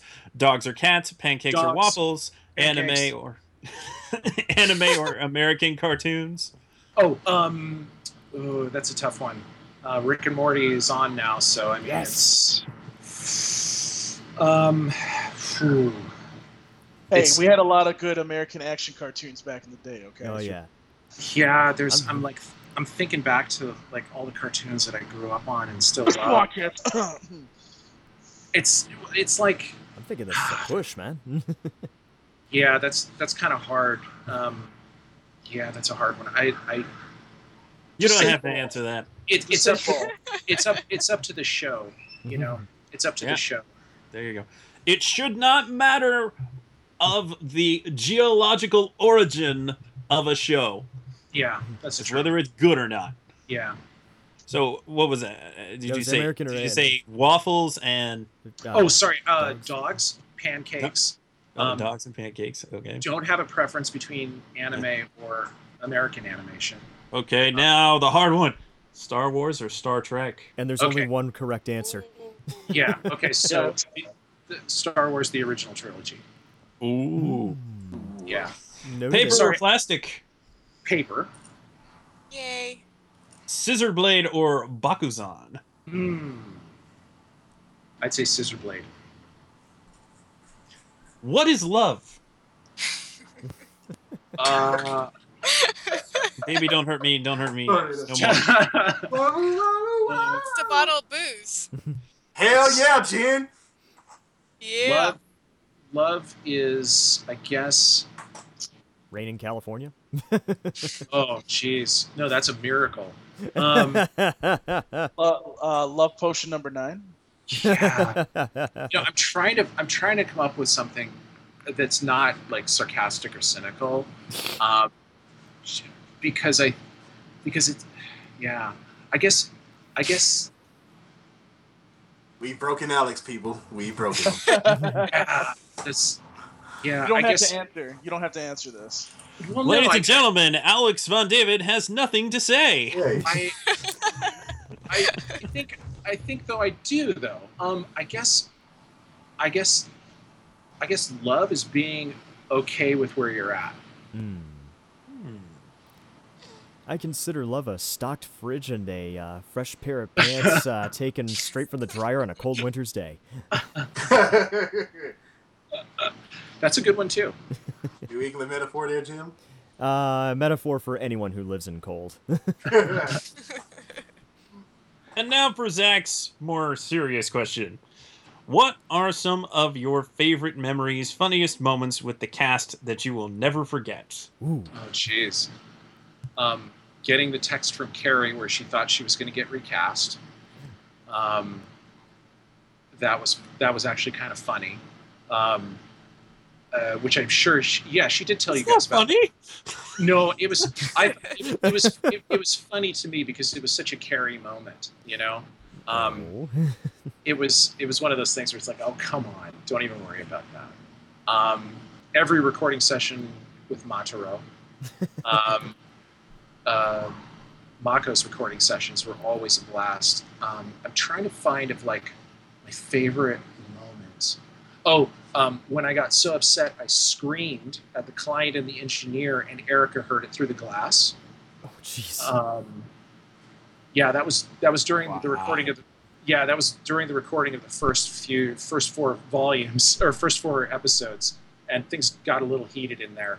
Um, and it because it was it was a weird thing. It was like it's, it felt like we were all working on different shows, you know, and it was it was literally one of those shut up and trust me moments.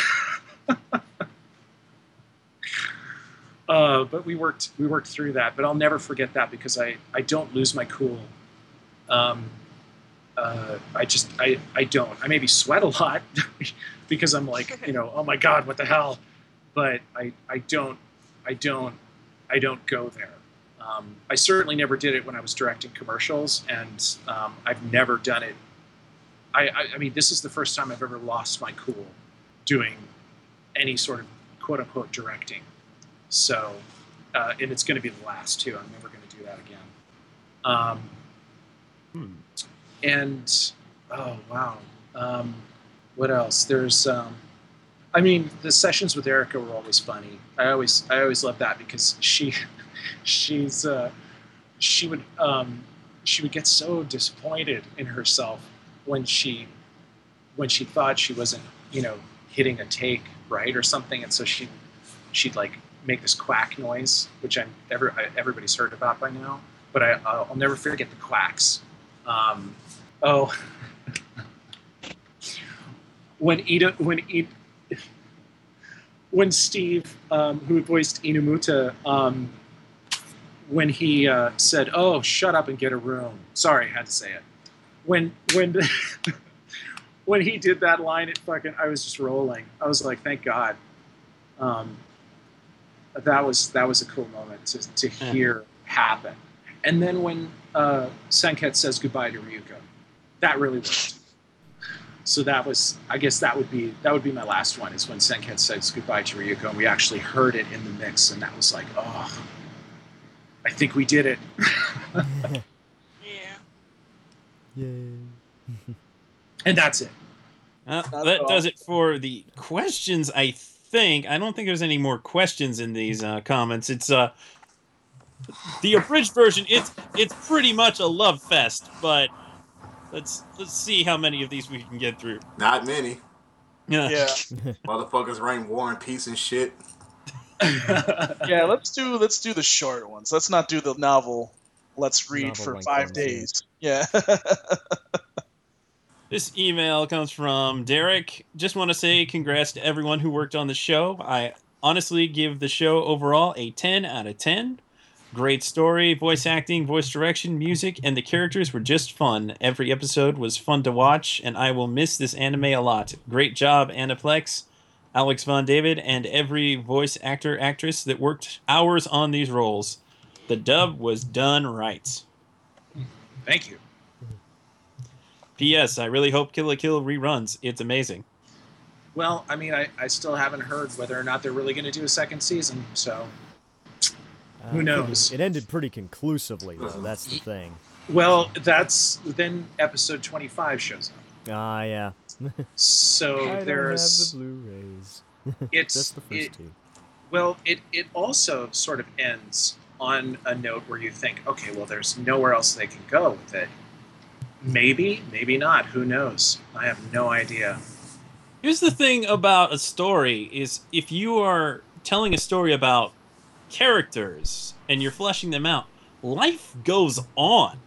Yes. Life life doesn't end until somebody dies and then there's the next generation. So the, a story can always continue. Whether or not it should continue is entirely debatable. Well, that's true, but how does it continue? Like we were talking about Sword Art, uh, what six hours ago. Um, apologies again. Um, Only about two. but like like how we were talking about Sword Art a while ago, it's kind of like you know that story is going on and on and on. Um, does it go where you want it to? Not necessarily for a lot of people. What would happen if Kill la Kill does come back and they have a new story? I mean, who's Mhm. going to be the villain? What what is going to be the what are the stakes going to be? How could That's they top true. the first season?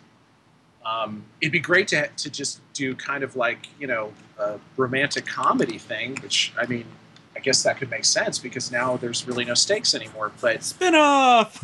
y- uh, yeah, I mean, what do you? Gamagoori loves Mako. Yeah, I mean, they could go there. Who knows? Who knows? I'd watch that. I It would would be definitely cool. watch that. Yeah, it would be Fun. totally funny. And as Derek Sick ink. has this this uh, terrible thing where he calls me daddy based on Yui. I have this. I, I gotta say, daddy sounds way more creepy than Papa. I don't care if nobody says Papa anymore. Look at damn it, sketches my bae, damn it. No, Back he's away, my Derek. bae. Children, ass down, children, you are He all He can be anyone's daddy, but he's still my bae. children. All of you pale in comparison to me. Now stop fighting. No, no. You know what? All of you go in the no, corner. Jen right was now. in the. Did not All know of you in Jen the was fucking in the race. All of you. In the, What? Children, Never in a children to the corner, please. To the yeah, all of you in the corner except for me and Sketch. Children to the corner. That includes you, Paul. Me and Sketch are going out for coffee. Irish coffee? Indeed. oh, please, sister. Brazilian coffee or nothing. You gotta go Brazilian. Jen, Jen, what did what did what did Jarrell give you before the show? Abs- absolutely nothing. Bullshit. We'll go with nothing. That's on the record. But seriously, Anyway. Alex, why daddy instead of Papa? Oh, you know what? I think uh, again, it was my first instinct. Um, my first instinct was um, to go with Daddy, just because. I mean, that just that just sounds normal to me. Um, I mean, and as far as sync goes, it seemed to work with the sync really well too. Um, Papa is a valid choice too. I'm not, you know, it's one of those things where it, it's just one of those things where I, from from my life experience, um, from how the sort of the flow of the show is going, um, it was one of those things that just it was. It, it, I didn't think about it too long, um, and I never it never comes off as creepy to me, especially seeing as Yui, even though she's an AI and everything, she's um, you know her appearance and her personality is that of a little child.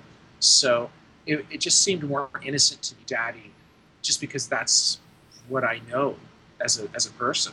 So, but you know, that being said, Papa's not wrong by any stretch of the imagination. Papa could work too, but because I'm the one directing it, I'm the one adapting it. It's you know, it's going to end up daddy. I'm sorry if you guys thought it was creepy. But I like it when you call him Big Papa. How throw your hands in the air if you're a true player? There's Okay, enough, enough of that tangent. We're like just okay. So this email comes from Samuel Naves. My thoughts on Kill la Kill are that it's a one-of-a-kind anime that sticks with the viewer. Like many other Kill la Kill fans, I'm saddened of its Toonami end. But hey, honestly, I wish Toonami would dedicate a whole night to Kill la Kill for a marathon of all 24 episodes, and even the OVA if they're feeling generous. It's something I know for a fact that fans of the show uh, would like. Mm, yeah. Hashtag Kill la Kill. Kill la Kill Full cycle. forever. Yeah. No, it would be really cool if the if episode 25 would air, but I, it's honestly, I, it's it's partly part of the licensing deal. Um, I know that never they never did this in Japan, and so Aniplex US probably wouldn't do it, or, or most definitely isn't going to do it here. It's it's a limited edition exclusive, and that's for the fans who actually, you know, go and buy those limited edition Blu-rays and DVDs. Or maybe it's not limited edition. I think it's just for the people who purchase the actual show. It's kind of like you know an extra little gift to the fans from from their original. That said, I did get a tweet from someone saying, "Hey Alex, could you please retweet this? This is where they can watch the, the dub or the sub of episode 25." And immediately I was like, "Dude, that shit's illegal." Thank you. We we really we really look down on piracy on this fucking podcast, Mhm. and we have called people out several times. Mhm. Well, it. see the the thing was is this person um, I they didn't mean any harm by it obviously otherwise they wouldn't have tweeted me they just don't know that the next tweet they did was like wait a second it's online it's streaming and I'm like yeah but and then I had to explain that well you know here's the deal with with that that site is actually a host site for illegally ripped and uploaded you know content and it you know I don't want to tell you what to do but that's kind of the reality of the situation. Just because it's online doesn't mean it's legal, quote unquote. But if it's so- on the internet, it's true and it's legal. Yeah, see that's you know some people, but but but again, I I I, I understand because God knows who, how many fans were watching illegal rips of the Kill la Kill dub, um, or illegal um, you know uh, feeds of Toonami's uh, Kill la Kill broadcast. Um, they don't have Toonami. Um, they don't have the cash to buy, buy the show. Maybe they don't want to, you know, commit to what it's going to cost to actually buy the show, and yet they want to keep up to date with whatever's cool or whatever their friends are talking about.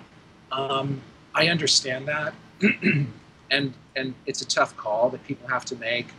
I hope they make the right decision and and you know support anime whether you know whether they import it from Japan or whether they buy it here or whether they watch it when it's on Netflix or whether they watch it when it's on Toonami. I, I think it's great that fans support this stuff, but you know I'm I'm still a member of the Directors Guild. I haven't shot a commercial in like five or six years now, but I'm I'm still I'm still in the Directors Guild, and so you know if somebody tweets me stuff like that, I have to report it. So that's what I did. Mhm. So that link should be down. Thank you. Yeah, because it's because honestly, this stuff does kill businesses. It kills it. It kills careers. Um, there's a reason that what happened in 2008, 2009 with anime, with Bandai closing, Geneon closing, ADV closing. There's a reason for that. it's not shitty decisions made by the um, distributors. It was a, a compound situation of how things were being purchased or how things were how uh, product was being sold to places like Best Buy and their horrible buyback program that destroyed Bandai and Geneon. Mhm. Um, but also the streaming, illegal streaming, the illegal downloads, BitTorrent, um, you know, YouTube. It's that stuff destroyed a lot of people's careers in, in not only anime but in all media, music, movies, TV, um, and it still it still is um, it's it still is a, a huge problem. So it's it's it's not going to go away anytime soon because nobody's figured out a way to to to to stop it once and for all. But you know, again, I can't tell anybody what to do, but hopefully people will do the morally right thing and look out for the people who who do this because you know if you like Kill la Kill, the only reason we could work on it was we were getting paid to do it. If if we're not getting paid, we don't do it. Which I'm sure a lot of people would be happy with too. Everything has a price. yeah, but but it, this this also goes back to you know what's going on in Japan with their piracy situation too. I mean, they're cracking down super hard now um, because uh, in in the anime industry, especially, um, piracy is rampant Oh yeah. and and it's it's destroying the anime industry at its at its like root. So, uh, I, it's what do you do? Again, can't tell you what to do. Hopefully, you'll do the right thing for everyone, not just yourself. I put it plain and simple. Quit taking food out of other people's fucking mouths because you wouldn't want nobody to do the shit to you. If this pro these projects are somebody's baby, how would you like it if somebody fuck with your shit the same way? Because I get real fucking touchy when people do my shit like that. Yeah, no, that's exactly no, that's exactly right. I have friends who are music, musicians who can't be musicians anymore. They just they can't do it. What do you do? You exactly what Darrell said. It's like put yourself in in these people's shoes if you can imagine that. Imagine doing this for a living and having your living taken away a thousand times a day, uh, ten thousand, a million times a day, and just having watching your paycheck get chipped away piece by piece. Honestly guys here's here's how much i make. I make about as much as someone who works at starbucks. Mm. and that's not how this business used to be. Before before this stuff became um, before 2003 2002 people could make a living doing this. Not just actors but you know studios directors engineers we literally don't make too much more than minimum wage. So if you've got a minimum wage job think about having your check being just chipped away at piece by piece every year and see and see what you think about that. That's kind of the reality. Well Actors- said. yeah actors don't make uh, residuals for this stuff for the most part um, if we're doing non-union shows like kill la kill um, there are no residuals. They get a flat rate per hour. And it's not a lot. It's not a lot. So hate to say it but those are the facts. So please please don't pirate. Please don't watch illegal streams. Don't support them if you if if if you have any sort of conscience towards us. And if you don't that's fine. You know go ahead and do what you're going to do. I, I can't tell you what to do but it is affecting people in a very real way Well said. Mhm. To lighten the mood some, uh, this email from Arthur Mesa, a real quick one. He said, I really enjoyed Kill la Kill's finale, and it was a great final battle. Kill la Kill is now in my top five Toonami shows. Those being uh, Black Lagoon, Cowboy Bebop, Kill la Kill, Space Dandy, and Dragon Ball Z. nice wow thanks wow that's good company thank you Especially good with Black. Lagoon. We all know how Darrell feels about that. Oh yeah, dude. black lagoon's a rad show Mhm. black lagoon's a rad show Oh yeah. Oh man. I predicted that was coming to Toonami and it happened. Me and Arthur both did. Mhm. this email from Mark King is a little bit on the longer side, but since it directly addresses Alex, I thought I would read it. From the moment I heard Kill la Kill was coming to Toonami, I was ecstatic as hell. I've enjoyed every episode of the series from the beginning to the end, from its stylish, crazy action to every likable and fun character in there. My favorite episode of Kill la Kill was the Fight Club episode, where this really made me a fan of Mako, or even more of a fan. She's my favorite character in the series. Alex Von David, you made one of the best English dubs in anime. For me, it's up there with Cowboy Bebop, Samurai Champloo, and Toradora, another W directed.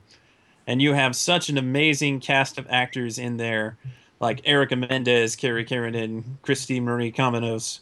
My favorite performance in there. Erica Harlacher and many others in there, especially Pimp Daddy Ben Diskin as Takarada. The man who nearly killed me about three times in one show. Alex, you are an awesome guy and ADR director, and I wish the best on your future adventures. Oh, thank you. That's thank you very much for the compliments. That's um, I'm glad I'm glad you enjoyed the shows. I'm glad It's you can enjoy the shows in English. It's a pimp name, Takarada. Yep. That dialect again, man. Yeah. And Ben, if you guys are wondering, yeah, Ben is like that in real life. He is very he is just animated as hell. He's he's uh, he literally he walks in and he's just like he's just he's just talking to everybody. He's having a good time. I mean, I you know he's just he's energy and good vibes all the way. That's what that's what he's like in real life. The guy you talk to, that's who he's like with me. That is fucking awesome. Okay, well, sorry to the rest of you, particularly Alexander and Bokaj, because y'all wrote novels. And we ain't got no more time for that. Exactly. Very sorry. We uh, we can't be taking up uh, much more of Alex's time. So may- maybe I'll read them by myself later Well, his keyboard gently with with weeps. a with a whole lot of water. No, dude, you need like beer, like a keg at least. Get him some tea. Still sipping though. Get him some tea. Put some goddamn good honey in it. We here at the Toonami Faithful podcast deeply appreciate any email that we receive, but we just didn't have the time to record these longer emails about Kill la Kill while everyone was present. We're very sorry about that, but we still wanted your words to be heard, so we're recording them without commentary. Enjoy. This email comes from Don East. Kill la Kill is a rare viewing opportunity for me as I watched the original Japanese run almost two years ago.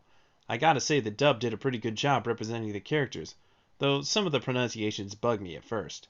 It helps that this dub actually has some emotion in it. That makes it entertaining. Satsuki is my favorite character, mostly because she actually had a good transition from an evil, awesome villain to someone more deserving to be the lead than Ryuko. Plus, her followers were all badasses. Ryuko felt very monosyllabic, always angry and shouty all the time. Nothing really changed about her. Mako was hilarious. However, the fact that she was always a comic relief character felt a bit intrusive towards the end of the series. The nudist beach guys were next to useless, and their mecha was stupid looking. The biggest problem with Kill la Kill, though, is that it rushes through plot points within the span of an episode, such as Ryuko getting brainwashed only to be freed by the next episode. There's no real breathing room for this show. Even Gurren Lagann had slower pacing than this. Speaking of, similarities between the two were bound to come up, especially since both shows changed gears around episode 17, though I didn't want to punch my wall with most of the storyline like with Gurren. As a plus, my favorite character didn't die in the final few minutes, she only got her hair cut. All in all, an awesome junk food anime. This email comes from Arturelia. My overall thoughts on Kill la Kill. The nudity, butt shots, and sexual content were annoying, but of course, this is why it's on Adult Swim. Mature audience means all kids out of the pool. What kept me coming back was, well, I already started watching it, so why not finish? The other reasons were the action scenes and some of the characters such as Ryuko Matoi, Satsuki Kurien, and her band of five, Gamagoori, Sanageyama, Inumuta, Iori, and Nonon Jakuzure. I enjoyed the music, thought the voice acting was well done, and the comedy was good in some parts. I felt the plot was kind of stupid though, especially by episode 16. In general, the show feels overrated, and I don't know why people complain about SAO when this is worse, in my opinion. If someone's a fan of these types of shows, they'll have fun. I guess. It was stupid fun for me. Some will hate it, some will love it. I thought it was in the middle. This email comes from Blue Alexander. It's that time again, time to bid farewell to another fantastic series that I've grown to love. Seems like just yesterday I was doing this for Inuyasha. Well, anyway, Kill la Kill is in the books. And on to the Hall of Fame of Toonami alumni. And all in all, what can be said about this show is that it's freaking awesome. It's a fast paced adrenaline rush in every episode, filled with as much insanity that can be held in 24 minute intervals. And for me, it quickly became one of my favorite shows. This is a show that appeals to my love of anime and to my love of Western animation, like a mixture of styles of Bob Clampett and Tex Avery with the designs of Hiroyuki Imaishi and Sushio, and the end result comes out to be something incredible. To me, the rampant sexualized nature of the show only adds to its insane charm. It's very tongue in cheek, and it knows full well what it's doing, and I can certainly respect that level of honesty. There's going to be some that won't care for the continuity, and that's all well and good, but as far as I go, I'm no prude towards it by any means. Watching the simulcast last year, I remember waiting and waiting and waiting for the last few episodes to go online, sitting through days of delays just waiting to watch the next episode. You're not alone in that pain, Shirobako fans. But the patience was worth it for this show, and I knew in the back of my mind that this would be a lock for Toonami if they could get around the nudity. Sure enough, that's exactly what happened, and I'm quite glad that many others could share the same enjoyment I and many others did the year prior. Except for that one guy harboring giant disdain for it. I forget his name. Ah well. As for the dub, it is superb. Top to bottom, superb. I've really grown to love Alex von David's directional style for his shows. Yes, that includes SAO, the one good thing I will legitimately say about it and the cast of VAs assembled for this show really do take it to a higher level, especially Erica Mendez as Ryuko. In the long run, though, Kill Kill won't be remembered as a show that transcended the anime industry, or be looked at as a franchise player, but it will be known as a very entertaining series from start to finish. And that's all I want out of a show to be entertained, which this show does very, very well. I've laughed, I've cheered, I've had a blast and a half with Kill Kill and I'll definitely be rewatching this show sometime very soon. And one last thing Mako is the undisputed best everything. Got it? Good. Later. And this email comes from Bokaj Norsera. I hope I pronounced that right. Sorry if I didn't. Hey guys, I'm a longtime listener of the podcast, but this will probably be the first and only time I'll send an email to you guys. Anyway, I'm here to share my thoughts about Kill la Kill airing on Toonami, and why I love it so much. But before that, I'd like to share my overall history with the show. I was already a fan of Hiroyuki Imaishi's directional works when Toonami came back in 2012, with Panty and Stocking being my favorite at the time. I also did like Gurren Lagann and Dead Leaves as well. I already knew that most of the creative staff of Gurren Lagann had jettisoned from Gainax and went on to form a new studio, Trigger. I had it figured out to an extent that this studio would not assist in a second series of Panty and Stocking, but instead would focus on an original work that I figured would be something I wouldn't notice till much later. Well, on October 26, 2013, the day after it was announced that Space Dandy would air in America before Japan, a guy that y'all happen to know, Pan Pizza, was talking about a certain anime on his Tumblr. That anime was Kill la Kill and it piqued my curiosity so much that I had to go check it out. That morning I watched the first four episodes, and once I did, I was speechless. Not even Attack on Titan, which was still at the height of its popularity when Kill la Kill first started airing, was able to elicit a euphoric reaction out of me. I mean, the show just hit all the right chords for me, you know? From that point on, I vowed to myself that this would air on Toonami in the near future because it fit the block so well it physically hurt. Throughout the fall and winter of 2013 through 2014, I would religiously watch the show, even if my internet connection at the university dorm I was staying at was crap. In fact, the entire period was a good one for me regarding animation, as I also got to enjoy Space Dandy and Rick and Morty as well. Another tidbit, I saw Sword Art Online when I first started, and Michiko and Hatchin during the final stretch. Coincidence? When Kill la Kill ended, I felt like I lost part of myself. Kind of like when Ryuko lost Senketsu, am I right? But just like her, I will never let the end of the series take away all the wonderful memories that it instilled upon me. Besides, at least there was a dub and an OVA to look forward to. And when it was announced that Aniplex USA and Bang Zoom would be dubbing the show, I couldn't have been more elated. Now I really had the possibility to actually see this air on Toonami, just because of how popular it had become among anime fans. I was hoping it would replace Blue Exorcist, but after it was revealed that Gurren Lagann would be doing that, I just went with it, because hey, it didn't have to come immediately, right? So I figured, well, maybe now it'll come by the time spring starts. Flash forward to January 16th, 2015. Yes, I remember the date. The week earlier, there was a Tom Sara dialogue where he hinted that the block had already gotten some new shows for the beginning of the year, which fueled speculation inside of me.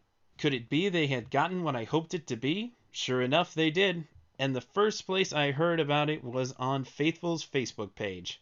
I couldn't have been any happier, but the icing on the cake was this all took place a day before my birthday, and I still consider this the greatest birthday present anyone has ever given me.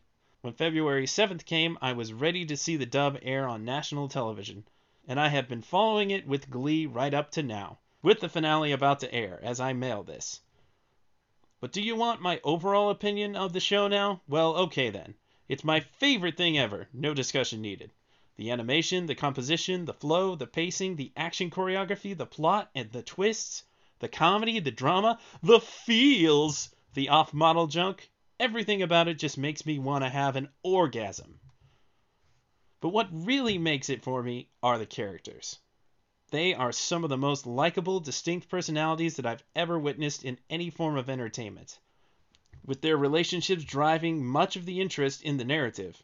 My five favorite being Ryuko, Senketsu, Nonon, Satsuki, and most importantly, Mako. Hell, I'll even admit that primary antagonists Ragyo and Nui are really effective at getting me to be outraged with the effed up crap they perpetrate. Now, of course, I can't attest that everything in the anime is perfect. I didn't like how Ryuko kept going back and forth when it came to wearing Senketsu. I wanted to see what Ragyo was like before she came in contact with the life fibers. I wanted to see Aikuro and Tsumugu be more useful when it came to assisting others. I also wanted to see more of the characters, Mako and Satsuki in particular, be fleshed out a bit more. But that's just me being petty. The final battle with Ragyo was pretty rushed as well. There were also all those debates in which Kill la Kill co-opted with Gurren Lagann or SAO2 as to which was better or more sexist. And then there were all the controversial moments like the bath time with Mommy Bad Touch and the beginning of the 21st episode, or what Mako really meant when she asked Ryuko on a date. Now I'm getting too stir crazy. The point is, this show has made me think more times than anything else. And it's with that crazy devotion that I sign off from this email. At this point, I don't think I could ever stop watching Toonami because I've gone too far down the rabbit hole for me to come out. I'll give Akame ga Kill a chance, and I'll be sure to check out Parasyte and Intruder 2 when those come out too. Until then, later. Also, you can tell Keikaku Cat that I get where his Ira Mako OTP is coming from, but I ain't buying it. I'm with Alexander in the Ryuko Mako boat. Sorry. Thank you once again, everyone, for sending in your emails and tweets, especially your questions for Alex. We hope that you enjoyed Kill la Kill while it was airing on Toonami and enjoyed our final recap and wrap up for the series. I now return you to the rest of the episode. So shall we do some uh, house cleaning? Oh no, we have uh, other things to take care of first, Paul. I mean, you know, Oh, the usual okay. stuff. So, Alex, thank you once again very much for coming on the show. It has been wonderful to have you here. No, thank you very much for inviting me on again. It was, a blast, and nice meeting all the rest of you too. Finally. Yay. Yes. It was amazing to meet you. Yes. So, See uh, yeah, thanks again, guys, again for supporting Toonami and supporting you know all the shows on it, not just the ones I'm involved in, but you know Why we're uh, here. Yeah, it's it's great that you guys are doing this, and so thank you very much again. That's, I'm really honored and flattered. We like to think we're doing the work of the anime gods. You are anime gods. yes.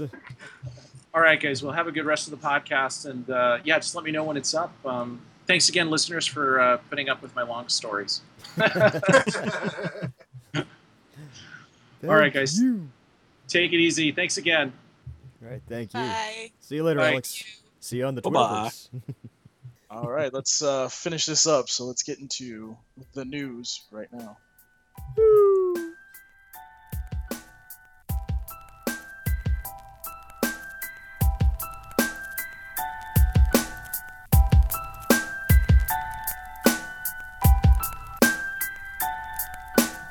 From Facebook, Twitter, and the official Toonami Tumblr, this is Toonami News, powered by ToonamiFaithful.com.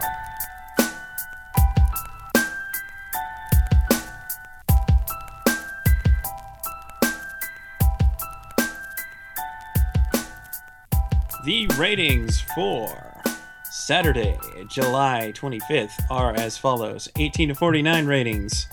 Dragon Ball Z Kai, 928,000. Kill la Kill, 867,000. Michiko and Hatchin, 737,000. Sword Art Online 2, 654,000. Naruto Shippuden, 570,000. One Piece, 550,000. And Attack on Titan finishes Toonami with 488,000. 18 to 49. Solid. And Very the total solid. viewer ratings Dragon Ball Z Kai 1,540,000. Kill la Kill 1,344,000. Michiko and Hatchin 1,069,000. Sword Art Online 958,000. Naruto Shippuden 879,000. And One Piece 801,000. And Attack on Titan finishes Toonami with 730,000. Good stuff. Good stuff. Good uh, retention. Yes, good, very good. Particularly good in the adult demos. Mm-hmm. I'm just kind of excited to, you know, I mean, there's always that little bit of apprehension, but also a little bit of excitement that you get when a new show's coming in. So, uh, nothing Yeah. but high hopes for Akame ga Kill, But uh, which people seem to be sniping at already. yes, but uh, trending, trending was very, very good, especially the one little piece of thing that we're going to talk about here in a minute. One little pizza thing? What? One little piece of one little piece. Well, it's Well, I I guess it's not a little tonight. piece. I was gonna say one little Did pizza someone thing. say One Piece? No, Do you find my nose amusing? Only the robber knows. Oh, United States trends for this past weekend. Toonami during DBZ Kai on the East Coast. Hashtag DBZ Kai. Hashtag DBZRF. Hashtag Kill la Kill. Senketsu from Kill la Kill. Hashtag Michiko and Hatchin. Hashtag Sword Art Online 2. Hashtag Shippuden. Hashtag One Piece. And hashtag Attack on Titan. Worldwide trends. Hashtag Kill la Kill. Boom, Sweet. baby. You know we're uh, doing I'm something. not going to right. read the tweet counts and the other things, but very important thing to note. Yes, on the top five Nielsen Twitter TV ratings for August 1st, Kill la Kill was number four. Yes, yes, yes, yes, yes. In your face. This is let- apparently an honor that only the second season of Space Dandy has accomplished. Ooh. Also, let's So just, let's just say it right now. Aniplex probably won't be going away from Toonami anytime soon. Most certainly, certainly not. Well, Yes. they kind of depends on space. That's true. But um, I have nothing but confidence that um, we will see something very soon from Oh, uh, yes. Aniplex. Because, like I said, if they announced um, uh, Parasyte a month ago and that's not airing until October, imagine what they might announce when uh, Michiko and Hatchin's getting towards the end of its run. I know, right? Yeah. Yeah. Please be Uh, Madoka. Remains to be seen. Please be please be either Madoka or Magi. That's all I ask. So we got the Akame ga Kill promo during Toonami. People were kind of freaking out because it didn't play until what was it during Sword Arts? I think Yeah. it was, yeah. Didn't Yeah, think yeah. about it. They placed it where it was gonna probably get the most attention. But it's been airing outside of uh, Toonami as well, right? Right. Well, Mhm. well, plus you got to understand too that Funimation probably gave them a lot of money to play those DBZ RF ads. So Oh yeah, for Yeah. sure. guess what? That's more money for shows. So shut up. But also, Dude, I Dragon knew the Ball's also a lot more people are gonna go. It's a painful truth, but more people are gonna go see Resurrection of F than could watch uh, uh, Akame ga Kill on the airwaves. So Mm. Speaking of that movie, Dude, after seeing that sneak preview, man, I am going to buy that on Blu-ray.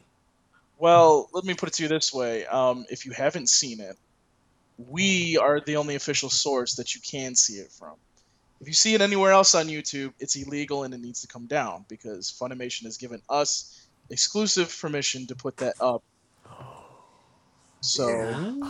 Ah, now, Now, the funny part listeners, ooh, I got yeah. ooh, I got all tingly. now, now the funny part about it is, is that YouTube said I couldn't monetize it, which I wouldn't monetize that anyways because I don't feel like getting a dagger in my back. Um, but number two, it's blocked in Spain. No other country, just just Spain. I, Weird. I, I don't know why. I don't. I don't. I, I'm not gonna try to figure it out. But Spain's the only country we're blocked in. So uh, so, I guess I guess we're doing good if we're only getting blocked blocked in Spain. to our Yeah. fans in Spain, we we apologize. That, Yeah. that, that wasn't our call. and for everybody out there in Spain, there are proxies you can go through. So if you absolutely must, And by the way, both that and the Akame ga Kill promo is up on ToonamiFaithful.com right now. So hmm And the more I hear that Akame ga Kill promo, the more I'm I'm getting jazzed. I'm, sto- I'm stoked. You know, I've yet to see it. I hear it's got a lot of great action. It's got Oh, it, it's got a lot of great action. got them Esdeath boobies starting in episode five. Mm. by the way, by the way, I, I want to. I don't know. If, I don't know if Tu- Toonami is going to use Sen- Sentai's hashtag that they put up, but as far as we're concerned, we're going to use Akame ga Kill as one word in a hashtag. So I want to get that out there before anybody gets confused. That's what we're going to use. What was Where'd you using? Um, Where'd you go, Paul? I think It it, like it was like walking away. no, it's A AGK. uh, AGK hashtag- Toonami. Yeah, it was hashtag Oh. AGK Toonami. Oh, this is like when Aniplex tried to do SAO Toonami. Yes. Yeah. Yes. Uh, I, I'm sorry. We are in charge of hashtag. I'll, t- I'll talk to I'll talk to Drea and Christian and say let's say uh, trust us. We know that we know Yeah. what you're doing. Come with we us. We have if you, experience. come with us if you want to live. yeah. Seriously, come with us if you want to live. Jimmy, Yeah, So trend to- with- to trend the with us if you want to live. Yes.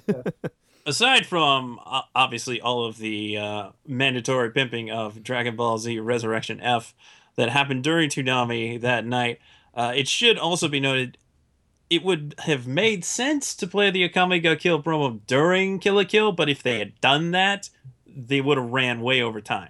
yeah. Kill la Kill probably already ran long because they, as far as I know, they didn't cut anything. Kill la Kill ran pretty much to the limit. right. Yeah, which is So- very nice of them to do.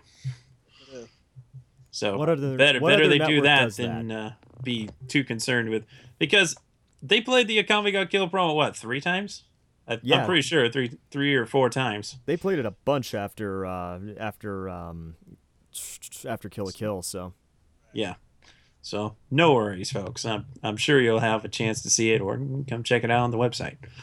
I Okay, saw it on so Crunchyroll first. one more thing, real quick, um, then we'll hopefully get on out of here. Um, we there is a review up for the movie Resurrection F up on ToonamiFaithful.com right now, um, and also when you guys, those of you that are going into theaters to watch it, we want you guys to let us know what you think of the movie using the hashtag ToonamiFaithfulReview and also using Funimation's hash- hashtag DBZRF and let us know what you thought of the movie. You can tweet at Toonami News if you want to do that. That's fine. You can do that too as well. Mhm. And um, let us know what you think of the movie because we want to see what you think. So, We must know. We must know because you know, without you guys, we're not here. So we don't do what we do if you guys don't Right. support us. So And support And- Funimation. Yes. We did, in fact, realize that there were other things that aired on Toonami this week. So, real quick, here's the miscellaneous talkbacks. Derek brought in I'm stoked for Akame ga Kill. A decent dub shouldn't affect the story, in my opinion. It won't. It's gonna be Fair fucking point. awesome. Carius writes in Vegeta shot Wilhelm. Ah! That was pretty funny when I heard it. Michael Morris writes in Michiko sported that Matador's costume well, and it was nice to see her and Hatchin return reunited once again. Mm-hmm. Uh, really quick thing about Michiko and Hatchin. That's what I, that's what really makes that show go. Is uh, rarely do you see a dynamic like what you got between uh, Michiko and Hatchin in that show. Star Overlord writes in This was a great episode of Michiko and Hatchin. The amount of bull here was incredible. Had to have that one. Yep. Bullet. Allison writes in, "Oh, thank goodness the Merry showed up. I thought the Straw Hats were effed and would have to jump into the ocean for a second there." Because I know what's coming next. Yes, and so does Frank Fullmetal, who wrote in, "One Piece almost brought me to tears this week. I'm not ready for what I know is about to come." Yes, we all, those of us know who uh, have read ahead, so to speak, we know what's coming. It's going to kill you, people. Thank you, Oda, for pulling in heartstrings yet again. Mm. I love you, but Got I- it, Oda. Why do you make me feel feelings? Golly gee, Willikers, Batman. All right, any more talk back? I think Jim just said that I swear like Captain America. You kiss your mother with that mouth? Oh, Language. I think, Mm, I think we excuse me. broke Jim a little bit. Uh, just a minor glitch. only, only a little. And with that, let's do the house cleaning. You can email us, podcast at toonamifaithful.com. Email us anything you want about the podcast, but only things about the podcast. Uh, rate and review the podcast on iTunes and Stitcher. Um, also listen to us on SoundCloud at soundcloud.com slash Faithful Podcast. You can pretty much do everything like you do on iTunes. You can download, um, but you can also comment, like, and um, follow us there as well. So please do that. Again, at soundcloud.com slash Faithful Podcast. Follow us on Facebook. It's facebook.com slash Toonami Faithful Podcast, which is now over a thousand likes thanks to you guys. Um, follow us on Twitter at Toonami Podcast, and you can tumble with us on Tumblr. It's ToonamiFaithfulOfficial.tumblr.com. And as always, if you've missed an episode here or there or an exclusive, which we will be putting more of the exclusives up on there as well, it's podcast.toonamifaithful.com. Uh, again, that's where you can find all the previous episodes, including ones that you heard with Jose and other previous exclusives. So go there.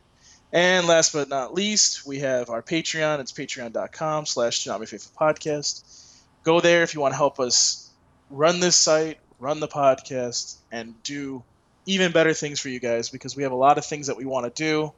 But as we've said several times, and I'm, I'm only going to say it once, we can't do more if we don't have the money to do so or the funds to do so, so to speak. So if you can help us out, again, donate at patreon.com slash Toonami Faithful Podcast. Uh, we also have shirts up at Teespring. It's teespring.com slash Toonami Faithful Podcast. If you guys, those of you that want bigger sizes, that's where you want to go to get them. Okay? Uh, it's not going to be up for long. It's not going to be up for, uh, you know, a long time. If you want it, you got to go get it now. Well, just give more vodka and it'll be up longer. so again, it's teespring.com slash Toonami Faithful Podcast. So let's get on out of here. Jen, where can they find you? Um, you can On find me on. Oh God. or the local bar. All the local bar. Yes, you can find me uh, at Twitter at Tarzana, and I also have an Ask FM, and that's at Tarzana as well. Send me mess or send me questions. I haven't gotten any in a while. Jim. You can find me at Zero Alucard 27 on Twitter, uh, RinOku95 on the Wii U, and Baystar underscore boy on PlayStation 4. PlayStation Network in general, excuse me. Jarrell. Oh, you can find me at pistolpackingurkel.com.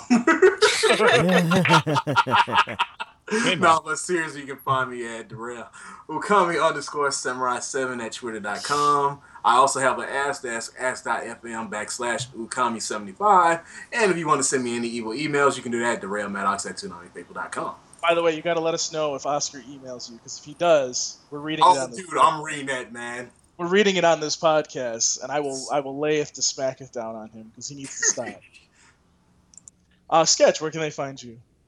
You can find me on Twitter at sketch1984, on Tumblr sketch1984.tumblr.com, and you can ask me questions at ask.fm backslash sketch1984. You have any comments or suggestions for the podcast, you can direct those to sketch at toonamifaithful.com or podcast at toonamifaithful.com. And since he already left, uh, I do believe Alex Von David's Twitter handle is at Alex Von David. Pretty sure. Probably. And Paul, where can they find you? You can find me on Twitter at Paul Pascrillo. You can also find me on Instagram. It's instagram.com slash Paul Pascrillo. Uh, you can find me on another podcast called Two Strangers One Podcast, which Darrell and Sketch joined me for last week. So please go to at Stranger Podcast on Twitter to listen to that episode because it's hilarious how Darrell destroys people. Um, I wonder if I wonder if. I wonder if Oscar's wetting his pants. Anyways, moving on. Oh, and and Sketch goes on a uh, hilarious Teenage Mutant Ninja Turtle rant, which is I love Sketches Rants, man. It's pretty Oh, I'm it's- full of piss and vinegar for Teenage Mutant Ninja Turtles. And lastly, you can ask me questions. It's ask.fm slash Paul Pascrillo. You can ask me there. I haven't gotten some questions in a while, so please ask me questions as well. So that's it, guys. Thank you guys for listening to this very long podcast. We certainly hope you enjoyed listening. But that's it for the Toonami Faithful podcast this week. Peace. We're out. Deuces! Kisses. Congratulations, you have survived.